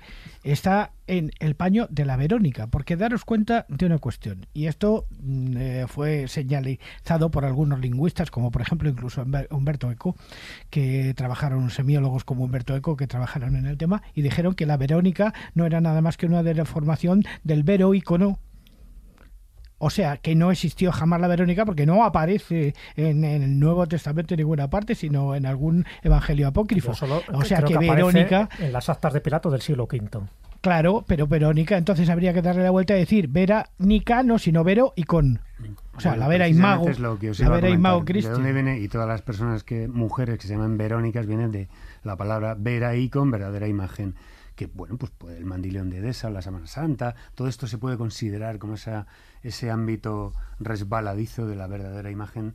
Y entonces, pues claro, eh, y puede ser que también esta palabreja, la archeiroproteios, hecha sin... Arqueropolletos. Repítela si eres capaz. Gracias, Javier. No, no, no, Marcos, repítela ahora tú, repítela tú. En una semana, Venga. por favor, con esta memoria que tengo. No, no, no te, no te zafes. Ahora dila tú. Arqueiropolletos. Bien.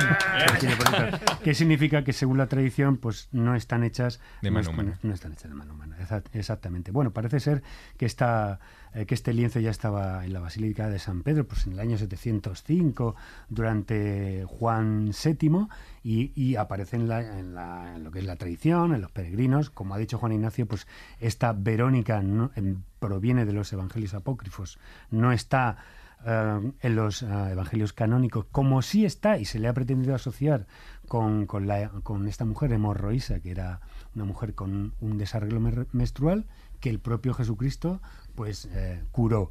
Y esto sí aparece en los evangelios de San Lucas, San Mateos y, San Marcos. Pero de hecho, esta mujer que aparece y enjuga el rostro de, de Jesús y hace esa serie de que de repente aparece el rostro de, de, de una forma milagrosa, bueno, pues parece ser y pretende ser el que tenemos en el Santo Rostro de Jaén, que, bueno, pues mm, al parecer la trajo un obispo, la trajo de Sevilla, la trajo, de Sevilla en el siglo XIV, llamado Nicolás de Viedma, y desde ese momento pues mm, se quedó allí. Eh, parecía ser que esto en Fernando III, con las luchas con los, con los musulmanes, pues murió el, el propio rey y allí se quedó y no hubo forma de traerla hasta que este obispo la trajo y solamente pues se extendía lógicamente se hacía una ostensión en lo que es el Viernes Santo y en la Ansución, se acercaba al balcón de la, de la propia catedral, se bendecían los campos, etcétera, etcétera.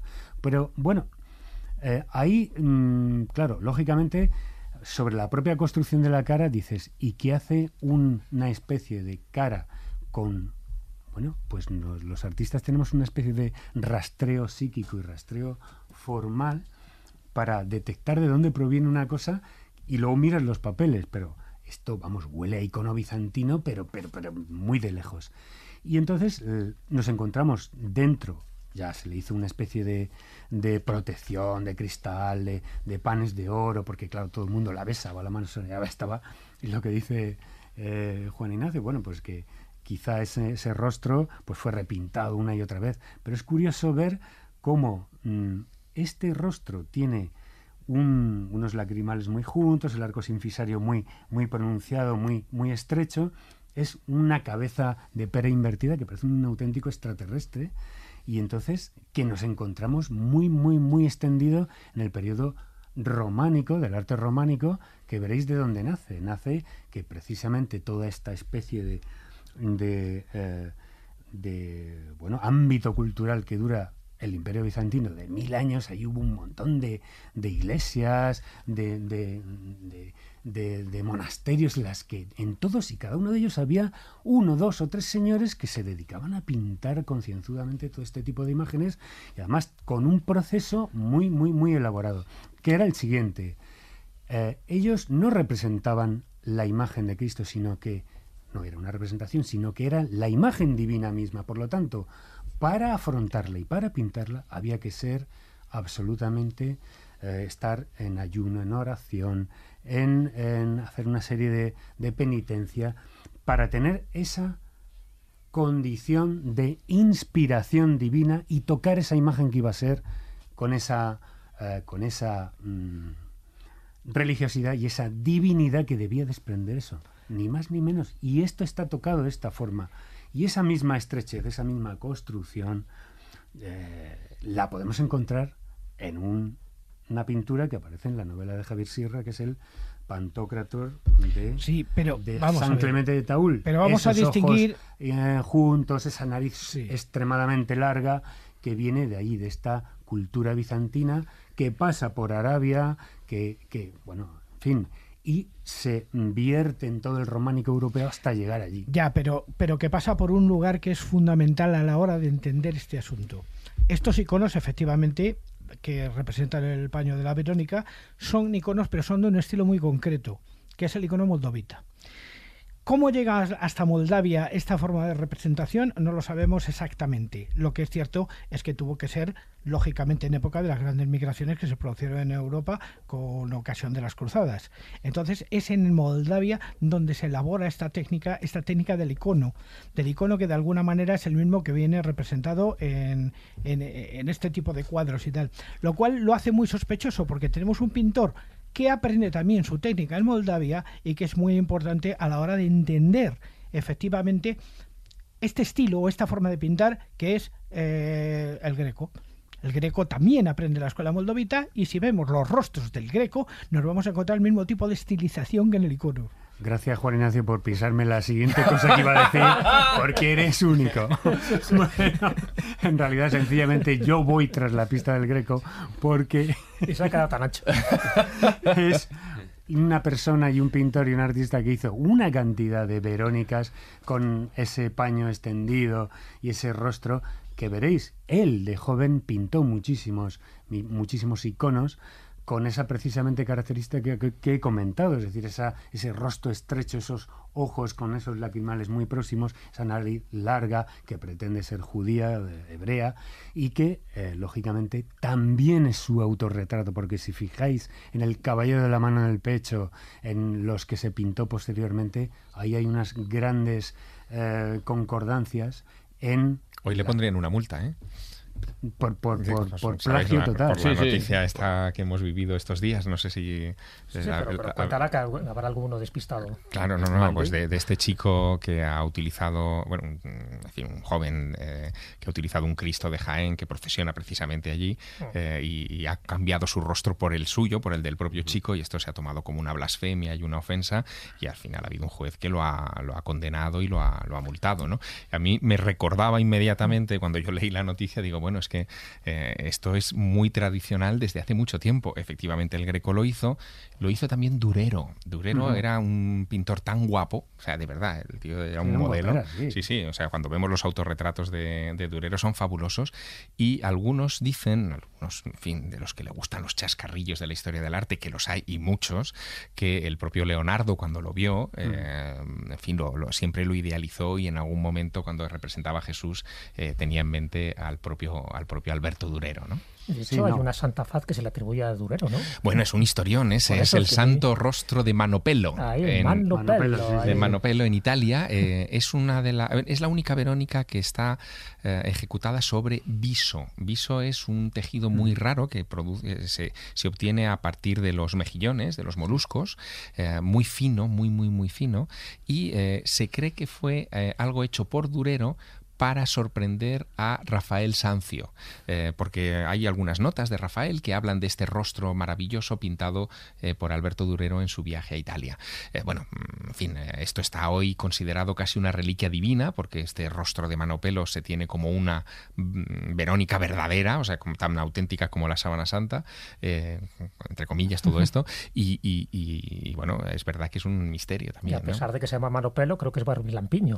Sí, sí, Casi sí, no tiene sí. pelos. Cierto, Malo, cierto. malo, muy Y malo. sencillamente para terminar únicamente con esto, que es esta zona de influencia de Grecia y Turquía, que precisamente el greco eh, es heredero de todo esto, resulta que aúna lo que es el icono bizantino con la, eh, esta idea de Cristo y encima hace esa mirada tan tremenda que es magistralmente eh, tan bien dotado para hacerla y se identifica con el propio Jesucristo porque realmente mira al espectador con esa mirada como diciendo, bueno, yo en realidad no, eh, no os tengo que recordar eh, que aparte de que él se creía divino porque rompió el mercado, ojo, esto es una cosa muy terrenal, él tenía un propio secretario que le, eh, bueno, que negociaba los precios de sus cuadros y era el más caro de la época. Claro, los otros estaban que trinaban, eran, era un pintor divino y también pensaba parecerlo. Te contamos leyendas y verdades en la escóbula de la brújula. Podium Podcast.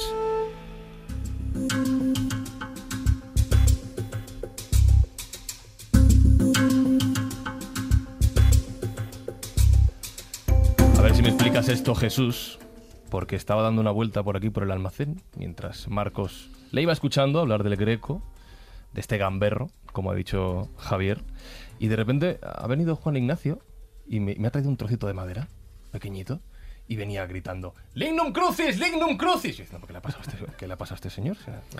¡Lignum crucis! Y digo, pero Juan Ignacio, ¿qué te ha pasado? Antes, en la época medieval, se llamaban iluminados. ¿Sí? ¿Tú, ¿Pero tú crees que está bien, Juan, Juan Ignacio? ¿Qué es este trocito de madera que me has traído? Bueno, lignum crucis no significa nada más que cruz de madera.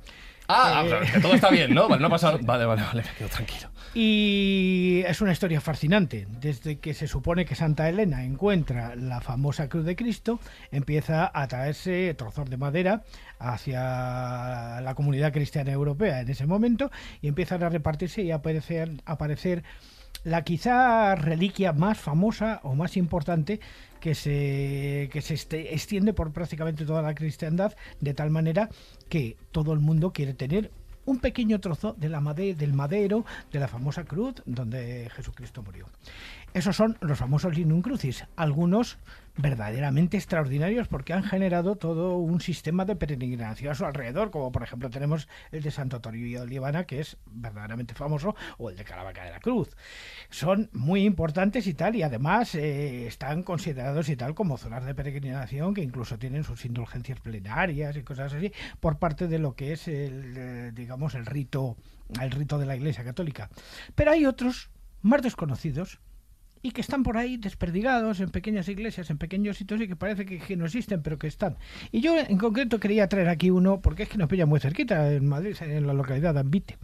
En Ambite tuvimos Jesús y yo la oportunidad hace ya algunos años y tal de ver, no de ver porque no nos lo enseñaron, pero por lo menos de conocer que existe un lindo crucis del tamaño de, la de una uña que tiene una leyenda curiosa de cómo llegó a este, este, este pequeño pueblo de la, de, de la Vega del Tajuña. Resulta que parece ser que una noche un monje que venía posiblemente de Pastrana o posiblemente de Mondejar eh, se encontró con una terrible tormenta con la cual no veía nada y a la luz de un rayo de repente vio con que había un precipicio.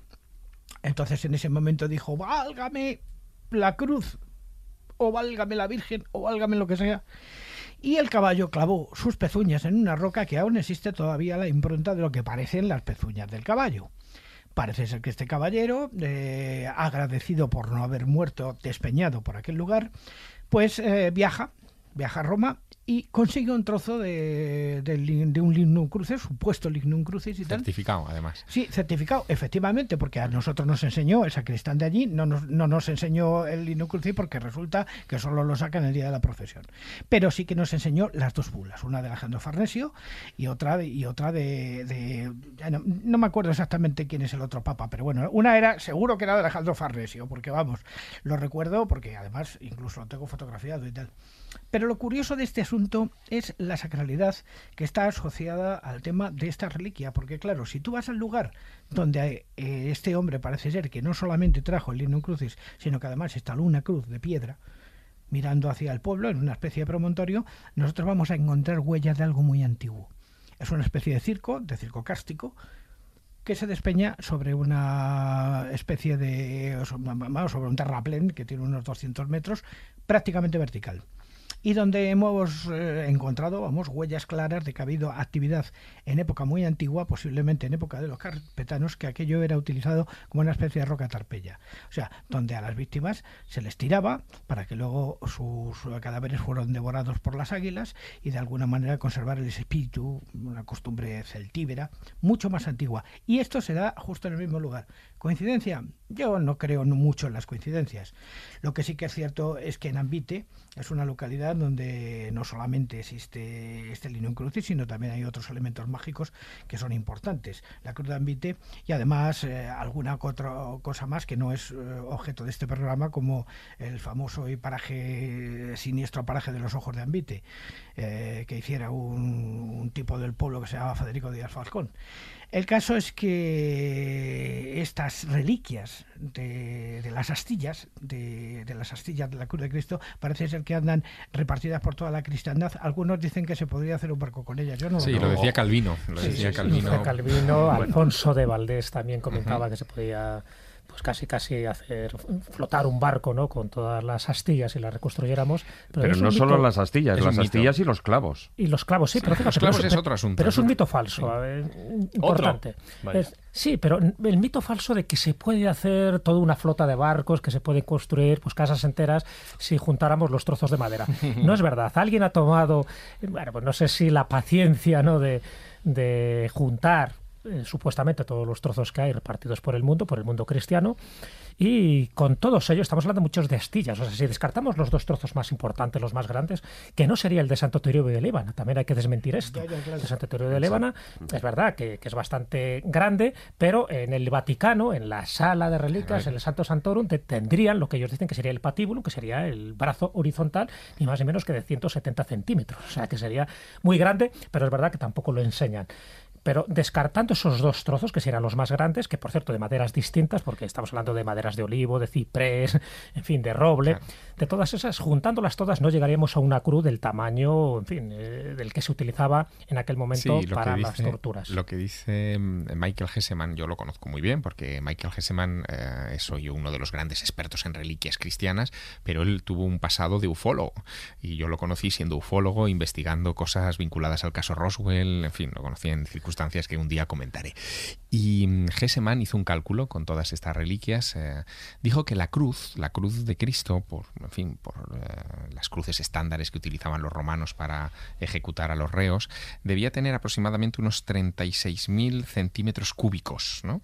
Eh, y que totalizando todas las reliquias inventariadas de, la cruz, tanto el patíbulo de, Santa, de la Santa Croce en Jerusalén, donde está hoy en reposo, ah, incluyendo el de Santo Toribio de, Libia, de Líbana, incluyendo el de Caspe, que casi nunca se habla de él, pero Caspe, Caspe, tiene un pedazo de madera enorme de, 20 centímetros de la Cruz de Cristo, o de la supuesta Cruz de Cristo, en total totalizarían unos 4.000 centímetros cúbicos, es decir, no llegaría ni casi al 10% del tamaño real de la cruz. Ese es el cálculo que hizo. pero hay un argumento documental que va en contra de todo esto y es el de Flavio Josefo. Flavio Josefo nos cuenta en las guerras de los judíos, creo que es en el tomo 12, que las cruces se reutilizaban.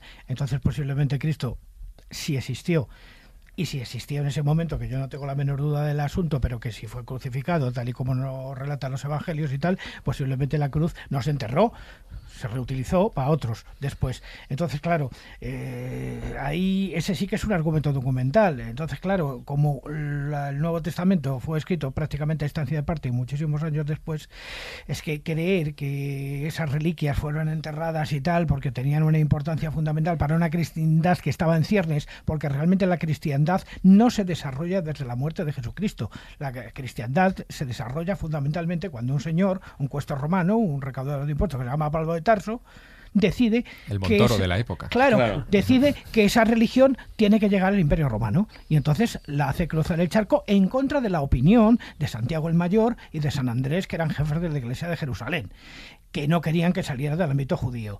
Entonces claro eh, pretender que tenemos unas reliquias auténticas de la cruz de Cristo no es lo lógico. Otra cosa es la fe pero no es lo lógico. Hombre, me gustaría que apuntaras cuando has dicho, eh, mencionado el tema de los clavos, que por cierto, si no me equivoco, uno está aquí en Madrid, en la capilla del Palacio Real, creo.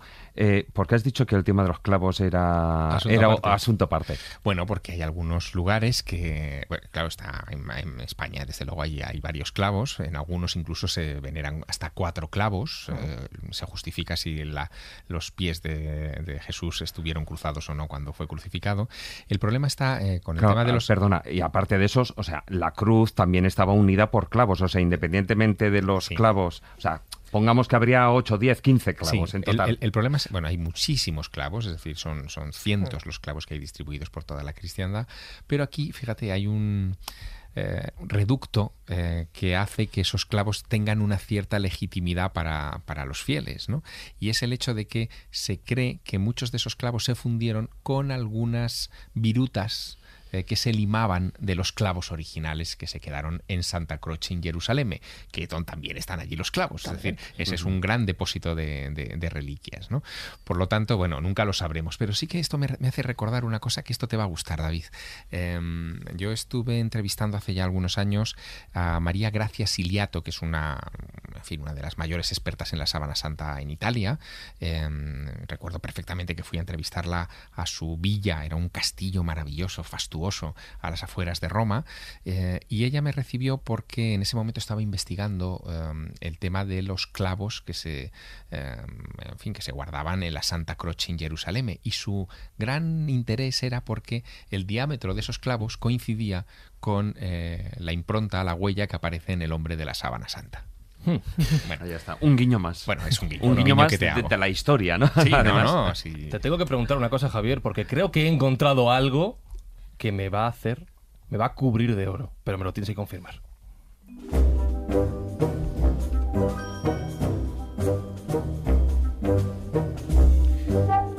Porque mira, mira, mira, mira cómo está cubierto, ¿ves? Cubierto de oro. Cubierto de oro. es ¿eh? verdad. Piedras preciosas a su alrededor. Eh, está, de hecho, pesa, pesa, pesa bastante. Em, Pero lo, lo más valioso es Sí. lo que menos brilla. Sí, Sí, sí, esto, Eh, esto es así. ¿me estás diciendo que igual es falso? No, no, no, no, te estoy diciendo que lo más valioso es lo que menos brilla. Es Ya. decir, está cu- recubierto de oro porque es un objeto ornamental, sí. pero en realidad eh, la reliquia, lo que cuenta, Ajá. es la piedra que está por debajo, ese, eh, Ya. es- es- esa cosa de piedra que... Pero espera, que no sé si es de piedra o no. sí, sí, sí, sí. Esto No. suena a plástico que se mata. Hombre, Esto ¿qué te crees? mal. ¿Que, que Maese se ha ido a Valencia a buscarlo? No, Es- hombre, no. Esto no me... eh, Fran, no por, se ha ido. por lo que te No. ha costado, encima querrás que sea auténtico. que me han cobrado un pastón. Claro, pero tú sabes Que me ha costado, ¿qué te crees que me ha costado 20 duros? Ha habido un señor ahí que me ha cobrado 500 euros por esto. ¿Sí? Sí. Me ha timado. No, ¿qué va? Bueno, yo pensaba que tenía el Santo Grial, pero veo que Ya- tengo... Ya tenemos un santo inocente pues más. nada, bueno, pues lástima. Eh, eh, pregunto por el Santo Grial, evidentemente hay que mencionar tu, tu último libro, El Fuego Invisible, pero pregunto sobre todo porque a mí me habían dicho que el Santo Grial, Jesús, Javier, David, Juan Ignacio Marcos, estaba en España. Y he pensado que era este, pero veo que... Hombre, no, a ver, en eso no hay, no hay mentira. ¿eh? Eh, yo creo que el santo... En este sí. En ese sí, en, En el este que tú tienes sí, Bueno, pero que, el- que de alguna manera el Santo Grial, igual que Santa Elena hizo la inventio de la cruz, Hmm. eh, también aquí se inventó, o sea, que se inventó en la península ibérica, a mí casi ya no me cabe, eh, te diría que, ninguna duda. ¿No? Y, y- y- y- ¿Y ningún día de la semana? no, no, no, no. Y se puede argumentar bastante bien. Fíjate, eh, el grial es uno de esos objetos, igual que todas las reliquias en el fondo, que no tiene ningún interés para la cristiandad hasta la llegada de las cruzadas. Eh, y, además por un tema que no hemos comentado hasta ahora y que creo que es muy humano y está muy bien que, que nuestros oyentes lo tengan en, en mente. Eh, Las cruzadas son la mm, gran operación viaje de, de aquel tiempo, de la Edad Media. Reinos de toda Europa se alían para conquistar los santos lugares. Y los conquistan en 1099, entran en Jerusalén y se hacen con, con- con su objetivo. Pero claro, todos aquellos que han pasado años fuera de casa, a la vuelta, ¿cómo le dicen a su mujer dónde han estado todo ese tiempo? Tienen que justificarlo de alguna manera. Y la manera humana, humana, es traerse un recuerdo, pero no vale cualquier recuerdo. Si has ido a Tierra Santa, te tienes que traer algo, en fin, lo suficientemente importante, de suficiente enjundia, eh, para justificar ese enorme viaje y ese dispendio enorme también de dinero. Claro, y ¿Qué arcas es- de la alianza no había muchas. Claro, ¿qué es lo que te traes? Pues te traes reliquias, te traes todas las reliquias que puedes. Pero fíjate qué curioso que en el tema de los cruzados eh, no hay eh, relato de que ninguno se traiga el Santo Grial. Es verdad, ninguno se trae, ninguna crónica de las cruzadas habla de que se traiga el Santo Grial. Pero hay un señor, que es una historia maravillosa, muy poco estudiada, que eh, se llama Felipe de Flandes. Felipe de Flandes eh, tiene su, su castillo, en fin, su palacio en Brujas, en la actual Brujas, y este hombre se trae de recuerdo una reliquia que es un poco, en fin, un poco cochambrosa, pero que es un trozo de tela sucio, muy guarro, que dice que está impregnado en la sangre de Cristo. Y ese, eh, esa reliquia, la sangre de Cristo, la meten en un tubito de cristal y se expone desde, desde el siglo XII hasta nuestros días en esa ciudad. Y hay una gran fiesta todos los años en torno a la Santa Sangre. Ese Felipe de Flandes le pide a un trovador, que tiene sueldo, en aquella época no había televisión, no había, en fin, eh, otra manera de entretenerse que tener gente que te contara historias. Los trovadores formaban parte de ese sistema de entretenimiento, era el Canal Plus de la época. Entonces le pide a ese trovador, que se llama Chrétien de Troyes, que escriba un libro eh, para entretener a la corte. Escribe varios. Y el último que escribe, que tiene mucho éxito, se llama El cuento del Grial. Es la primera vez en la historia, en 1180, en la que se menciona la palabra grial. Porque si tú te vas a los evangelios o al- a la carta de San Pablo a los Corintios, donde se habla de la última cena, no se habla de grial. Se dice que Jesús tomó un cáliz, tomó un vaso y con ese consagró la- el vino. Pero no habla de grial. Grial eh, será el término que acuñará Chrétien de Troyes por primera vez en ese libro para Felipe de Flandes, que se ha traído la santa sangre de las cruzadas. Y en él, fíjate, Chrétien de Troyes eh, hace una cosa rarísima, deja el libro sin acabar. No creemos que lo hubieran despedido, es muy probable que se hubiera muerto y por eso eh, dejara aquel libro sin, sin la conclusión. Y cuando habla del grial, no dice que fue la copa de Jesús eh, de la última cena. Lo que dice textualmente en esos versos es que eh, Parcival, que es el, el héroe del cuento del grial, es un caballero, eh, llega a un castillo, eh, el señor del castillo lo acoge, le invita a cenar, está dentro de los usos de los caballeros de la Edad Media, eh, y en medio de la cena, eh, de repente al fondo de la sala, ve una procesión extrañísima, eh, hay un señor que sostiene una lanza, otro que sostiene una espada y una señora que sostiene un cuenco. Un cuenco que irradia una luz sobrenatural, poderosa, que le llama mucho la atención. Y este Parcival, que es un tipo al que han educado para que no haga preguntas, porque preguntar no es de caballeros, se queda con las ganas de preguntarle al rey qué es eso y a dónde van con, esos objetos. Eh, y el cuento se acaba ahí, es decir, el cuento ya no da muchos más detalles del grial. Como lo deja sin acabar, y aquí viene la historia curiosa, 20 años más tarde, un trovador a un centenar de kilómetros de la corte de Felipe de Flandes, ya en la frontera dentro de Alemania, que se llama Wolfram von Eskenbach, escribe el final de esa historia. Dice, hombre, este el cuento está teniendo mucho éxito y todo el mundo lo lee y lo alaba y tal, pero lo ha dejado sin acabar, no ha explicado lo que es el grial, no, no sabemos nada, no sabemos qué pasó con Parcival, ni de dónde viene Parcival. Y el tío escribe un texto mucho más voluminoso. lo, que va a pasar con Juego de Tronos en breve, ¿no? que alguien lo termine. Sí, un spin-off. Escribe, escribe lo que en términos modernos sería un spin-off. El spin-off del cuento del grial se llama Parcival de Wolfram von Eskenbach lo escribe en 1200, 20 años después de 1180. Y en ese, y en ese libro dice mm, eh, von que toda la historia del Grial viene de España y que en realidad todo ese cuento a, a Cretien se lo ha contado un tal Flegetanis en Toledo que ha recibido la información de no se sabe quién. Eh, es una pista interesante, eh, pero no dice tampoco qué, historia, no dice tampoco Parcio, perdón, von que el grial sea la copa de Jesús en la última cena. No lo dice.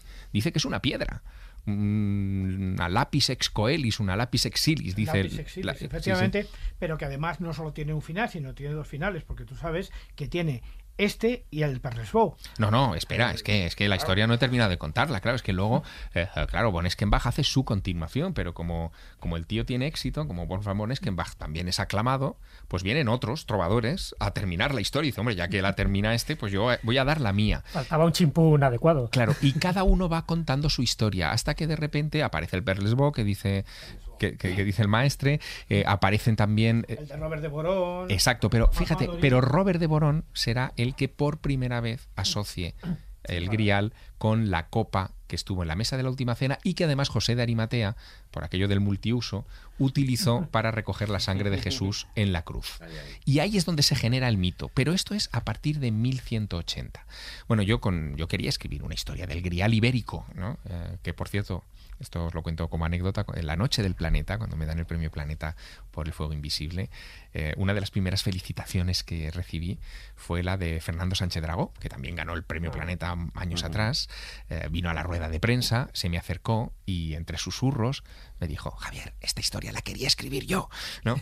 Porque él quería escribir una historia sobre el grial ibérico, ¿no? Eh, que también llevaba muchos años el interesado. ¿Por qué? Pues mira, por una pista que a mí fue la que me encendió la creatividad para, para esta novela. Encendió el fuego invisible. Exactamente, sí, encendió el fuego invisible. Y es que esto ocurre en 1180, pero en 1123 y sabemos exactamente el año, 1123, porque está escrito en una pared. En 1123, un artista anónimo eh, termina de pintar una de las grandes obras eh, del, arte románico, que es el ábside de San Clemente de Taúl. Eso es, en el Valle de Boy. Y, debajo del pantocrátor famoso que todo el mundo tiene en la memoria, porque lo han estudiado en el colegio, aparece representado un cortejo como una procesión de, de, los apóstoles. Entre esa procesión, por primera vez se representa a María, a la Virgen, que es una doncella, la representa como una doncella medieval, que sostiene en sus manos un cuenco que irradia una luminosidad tremenda. Igual es la misma descripción que eh, Cretien de Troyes eh, incluiría en su cuento del Grial. Hay un detalle curioso. Esta figura que, nos presenta una crátera de la que aparece una especie de luminosidad, porque yo, por otras razones, también he llegado al mismo sitio que has llegado tú, en este sentido, eh, tiene la boca como cosida. Como si no pudiera contar qué es lo que tiene en la mano. O sea, es una cosa realmente singular. Es verdad. Y no solamente ahí, sino que, y esto es lo, lo, curioso de esta historia, sino que en otras iglesias de ese periodo, estamos hablando de inicios del siglo XII, previos a la, escritura del cuento del Grial en Francia, eh, en otras siete iglesias más de los Pirineos, entre Lérida y Huesca, se representa durante un periodo de 50 años, solamente 50 años, la misma doncella con el mismo cuenco, con los mismos rayos, y después dejará de, de representarse. Es tan extraño que el Grial se invente ahí que cuando empiezas a tirar del hilo te terminas tropezando con algo que Jesús Callejo conoce muy bien, que es la tradición eh, inventada también en la Edad Media, de que el grial se escondió precisamente en esas montañas de los mm. Pirineos eh, en el siglo III, que es la, leyenda de San Lorenzo, que se trae el grial a eh, España porque sus padres son de Huesca, dice esa leyenda, y em, ahí permanecerá vagando durante bastante tiempo y escondido de la presión de los musulmanes, hasta que finalmente recalará en San Juan de la Peña y de San Juan de la Peña en 1399 primera referencia histórica, Martín I el humano reclama ese cáliz de la cena y mm, por azares terminará en la Catedral de Valencia. Sí, pero, pero no solamente, sino que genera también una toponimia, digamos, asociada. Muchísimo. Pueblos como Criales. Sí, sí, señor. Como Santa María de Siones, que te los vas a encontrar en la mm. Lora Burgalesa. Como Graus. Efectivamente, y, o, la iglesia de San Pantaleón de Losa, donde parece que pasó por allí de algún modo, llevado por algún Como, como Calcena, Calcena en Zaragoza, que viene de Cáliz de la Cena. Mm. Es decir, que, que hay, es verdad que genera una toponimia pero es una toponimia medieval. Es decir, cuando uno empieza a rascar eh, a fondo en, los detalles, eh, uno, describe que es, uno descubre que es una toponimia medieval vinculada, y esto es muy interesante y en, el Fuego Invisible yo lo cuento, eh, vinculada al origen del Reino de Aragón. Hmm. Es en los primeros momentos del Reino de Aragón cuando Ramiro I construye la Catedral de Jaca para albergar una reliquia, se supone que importante, que podía haber sido ese, ese grial, donde se genera toda esta historia. Y por qué? Y con esto termino. Porque de alguna manera eh, necesitábamos el grial en España en el siglo XII, lo necesitábamos a rabiar. Esa es mi conclusión. ¿Por qué lo necesitábamos? ¿Por qué necesitaba inventarse una reliquia tan potente como esa en la península ibérica? Porque el reino de Aragón, el reino de Navarra, eh, o de Pamplona primero, eh, era el, reducto donde estaban los cristianos eh, refugiados respecto a la España musulmana. Y por lo tanto necesitaban algo que justificara moralmente la reconquista, el hecho de que esa tierra no podía estar en manos de unos señores que veneraban a otro Dios que no fuera Jesús. Y ahí es donde tiene sentido, cobra un sentido perfecto la invención del grial en tierras españolas. entiendo perfectamente porque algo similar hizo el hallazgo de las reliquias o de los huesos de Santiago, apóstol, en plena reconquista, que sirvió de acicate y de moral a las tropas cristianas. Pero leyendo tu novela, y viendo la investigación que hace tu alter ego, David Salas, eh, eh, sacas dos conclusiones muy interesantes. Por una parte, que es verdad que el mito del Grial surge en España, surge en los Pirineos, pero en la última cena, había 13 griales, 13 copas. Y es cierto que todos estos pasos que nacen en estos Pirineos, tanto catalanes como de Aragón, y que luego van pasando por distintas vicisitudes, terminarían en la Catedral de Valencia. Pero no mencionas para nada ese otro grial, también hispano, también leonés, de la Basílica de San Isidoro. a casa, ¿eh? Y sí, pero que en definitiva, y eso no sé si estarás de acuerdo conmigo, Javier, si buscamos todos los griales que pululan por Europa, vamos a hablar de unos 12 griales distintos, los dos que tienen más pedigrí, más antiguos, que tienen más documentación, que tienen, en fin, toda una tradición eh, oral eh, y escrita en la Edad Media. Yo te lo voy a explicar. Son los dos de, Yo te España. Lo, te lo voy a explicar, Jesús. Yo quería meter al grial, el grial de León, el Cali de Doña Urraca en esta historia porque encontré, que eso no lo he contado, encontré una serie de coincidencias iconográficas entre algunos tímpanos leoneses, sobre todo en San Isidoro, y los tímpanos de las iglesias de Huesca donde estuvo el grial, espectaculares. O sea, fue una cosa que a mí me puso los pelos de punta cuando lo encontré.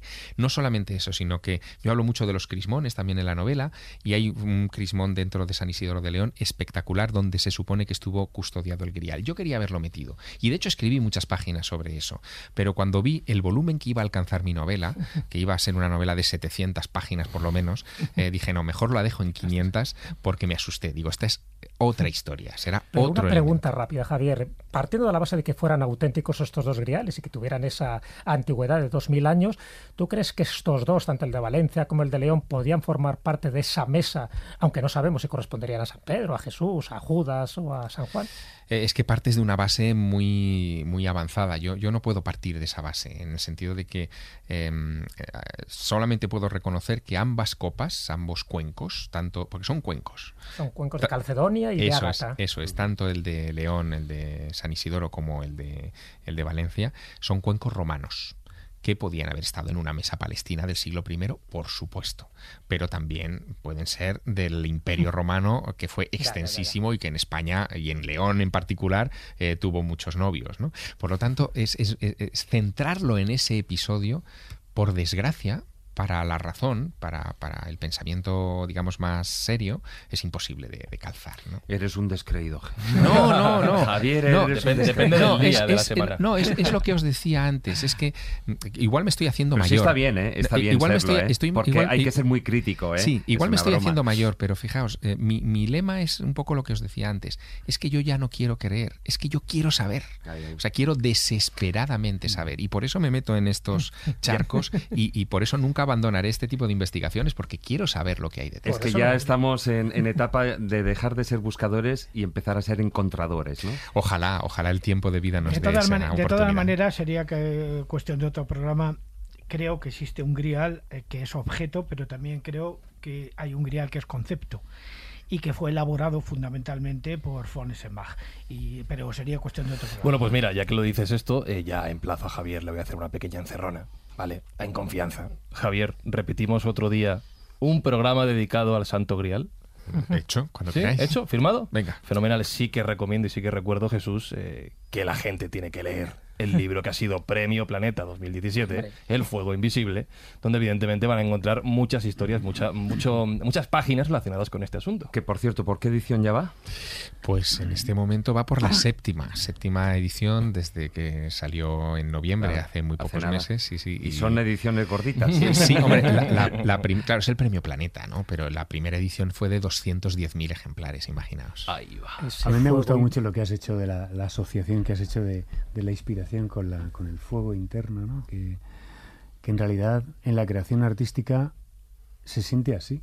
O sea, es decir, eh, ¿cuántas veces hemos, eh, nos hemos metido en, en duerme velas, en, en estados alterados de conciencia, en, en el doble cuántico? ¿Dónde está eso? Dalí se metía con aquello de despertarse en ese momento, eh, eh, Tesla, mm, Einstein pero ahí hay un punto que se escapa, que vas tras él y que te sorprende, yo qué sé, en una conversación, en una parada de autobús, en, en un sitio, en el sitio más insospechado. Y es algo que te quema por dentro. Eso es Te quema por dentro y además porque es necesitas sacarlo. un flujo inestimable. Bueno, ese es el arte, en el fondo es el arte. No, no, y por supuesto y que nunca se apague, ¿no? Ese fuego invisible que yo creo que es fundamental, que antes se llamaba musa, llamaba inspiración, pero desde luego es lo que genera, ¿no?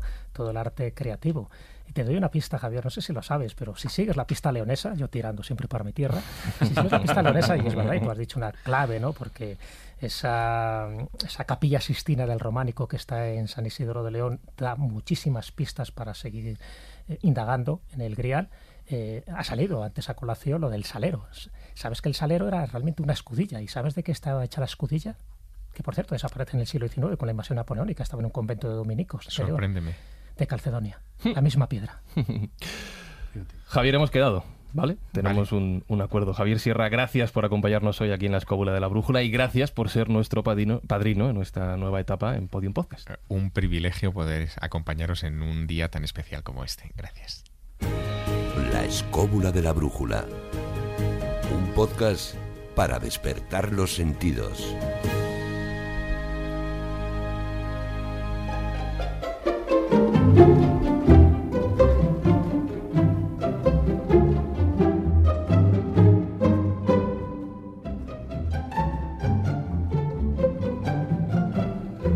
Vamos a terminar, como siempre, por todo lo alto, con algo que algún día tenemos que editar, tenemos que recopilar todos los cuentos, Jesús, y eso sí que se va a convertir en una auténtica reliquia escobulera. Es algo que piden mucho nuestros eh, amigos oyentes a través de redes sociales. Podíais recuperar todos los cuentos, y algún día hay que hacerlo. Pues son un montón, ¿eh? Sí, Son un sí, montón. sí. Yo creo que habrá más de 200 cuentos. Pues- No ha habido en todos los programas, pero casi, casi. Y hoy sumamos uno más.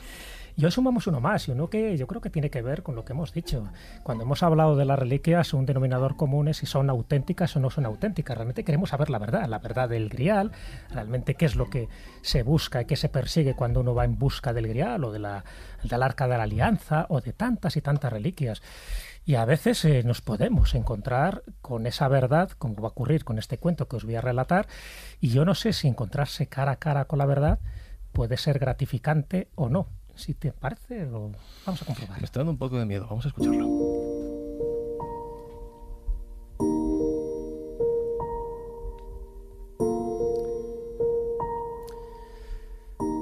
resulta que un hombre estaba paseando tranquilamente por una calle de una ciudad provinciana, da igual el nombre, y le llama la atención una tienda en la que él no había reparado, pero que ve que no hay nada puesto en la marquesina se acerca al escaparate y logra vislumbrar en su interior un pequeño cartel escrito a mano, de una forma descuidada, pero que pone tienda de la verdad. El nombre le parece llamativo, tienda de la verdad, pero no ve ningún objeto expuesto, no ve ninguna reliquia. Así que se decide a entrar, dice, bueno, no pierdo nada, y a ver, este nombre tan pomposo, ¿qué es lo que significa? Entra y el dependiente la atiende. Dice, me ha llamado la atención que ponga tienda de la verdad. No sé muy bien lo que venden. Dice, vendemos la verdad. Y además usted puede elegir, tenemos cuatro tipos de verdades. ¿Ah, sí? Pues sorpréndame. tenemos una verdad parcial, tenemos una verdad relativa, tenemos una verdad estadística y tenemos una verdad absoluta. Hombre, la absoluta, por supuesto. Eh, pues mire, pase a este dependiente que le atenderá amablemente. efectivamente, se le acerca otro señor y le dice, creo que usted está interesado en la verdad absoluta. Dice, sí, sí, sí, claro, por supuesto. Ya puestos a elegir, ¿no? Ahora sigo sorprendido, no sé lo que me van a ofrecer ustedes y lo que me puede costar. Dice, no, no se preocupe, el precio creo que es asequible si usted está dispuesto a pagarlo. Dice, ¿cuál es el precio por conseguir la verdad absoluta? Dice el precio, y se lo dice mirando los ojos, el precio es que a partir de ahora usted no va a poder dormir en paz. Él se queda pensativo, tiza, y piensa que no podía ser tan caro el precio. Es verdad que no hay una cantidad económica, pero eso de no dormir en paz desde el momento en que él sepa esa verdad absoluta, en el momento en que lo adquiera, la verdad que le preocupa. Lo piensa. Y acto seguido se da media vuelta, cierra la puerta y se marcha musitando. Quizás, quizás otro día.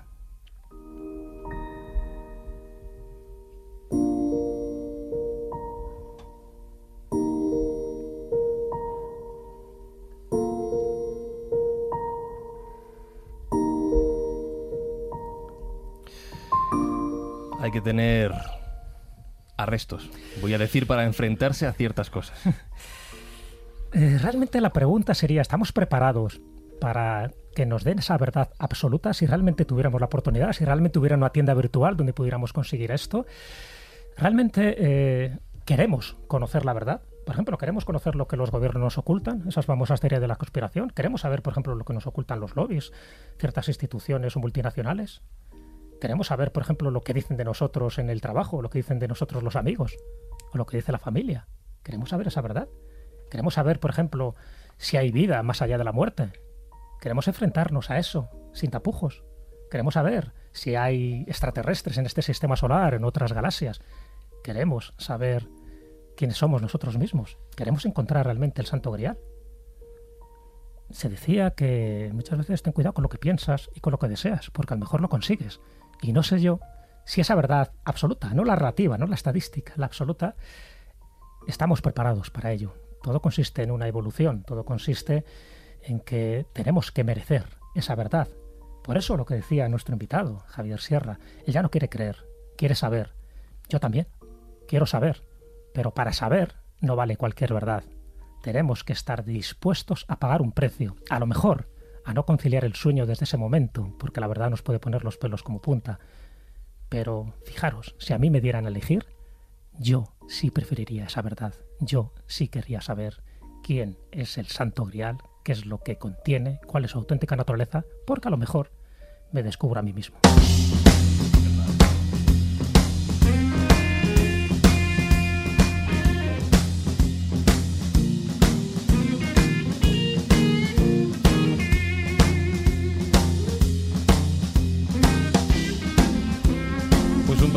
De verdades, lleno de leyendas, esta primera edición, ya la 234, pero la primera en esta nueva casa, en Podium Podcast. Lo hemos pasado bien y lo que nos hemos encontrado aquí nos ha gustado. Yo creo que repetimos, ¿no, Jesús? Yo creo que si lo vemos un mercadillo todo lo que ha sacado aquí, no sé si No, sacamos 100 euros. Esto es mío, ¿eh?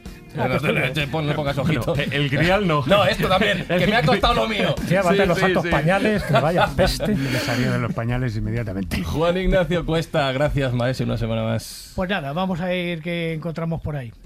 David Sentinella, gracias. A todos. Marcos Carrasco, un placer. Muchas gracias a todos, compañeros. A Carlos Cano le voy a tirar un, le voy a dar un tirón de orejas porque yo estaba esperando la comida y nos ha fallado. tío, Se- eh? se la ha comido. Tenemos- Claro, tenemos el vino, tenemos todo, nos falta la comida. Sistema ya operativo, como dice. David, eh, persona Efectivamente. virtual, existe, no existe. Bueno, Sistema operativo, ya lo sabéis. Jesús Callejo, gracias y gran cuento. Todo un placer. Nos vemos la próxima semana. Carlos Higueras, gracias por estar ahí manejando los controles de esta escóbula voladora. Un saludo de quien nos ha hablado, Franny Zuzquiza, la semana que viene. Más y mejor, la semana que viene. La escóbula vuelve a volar en Podium Podcast.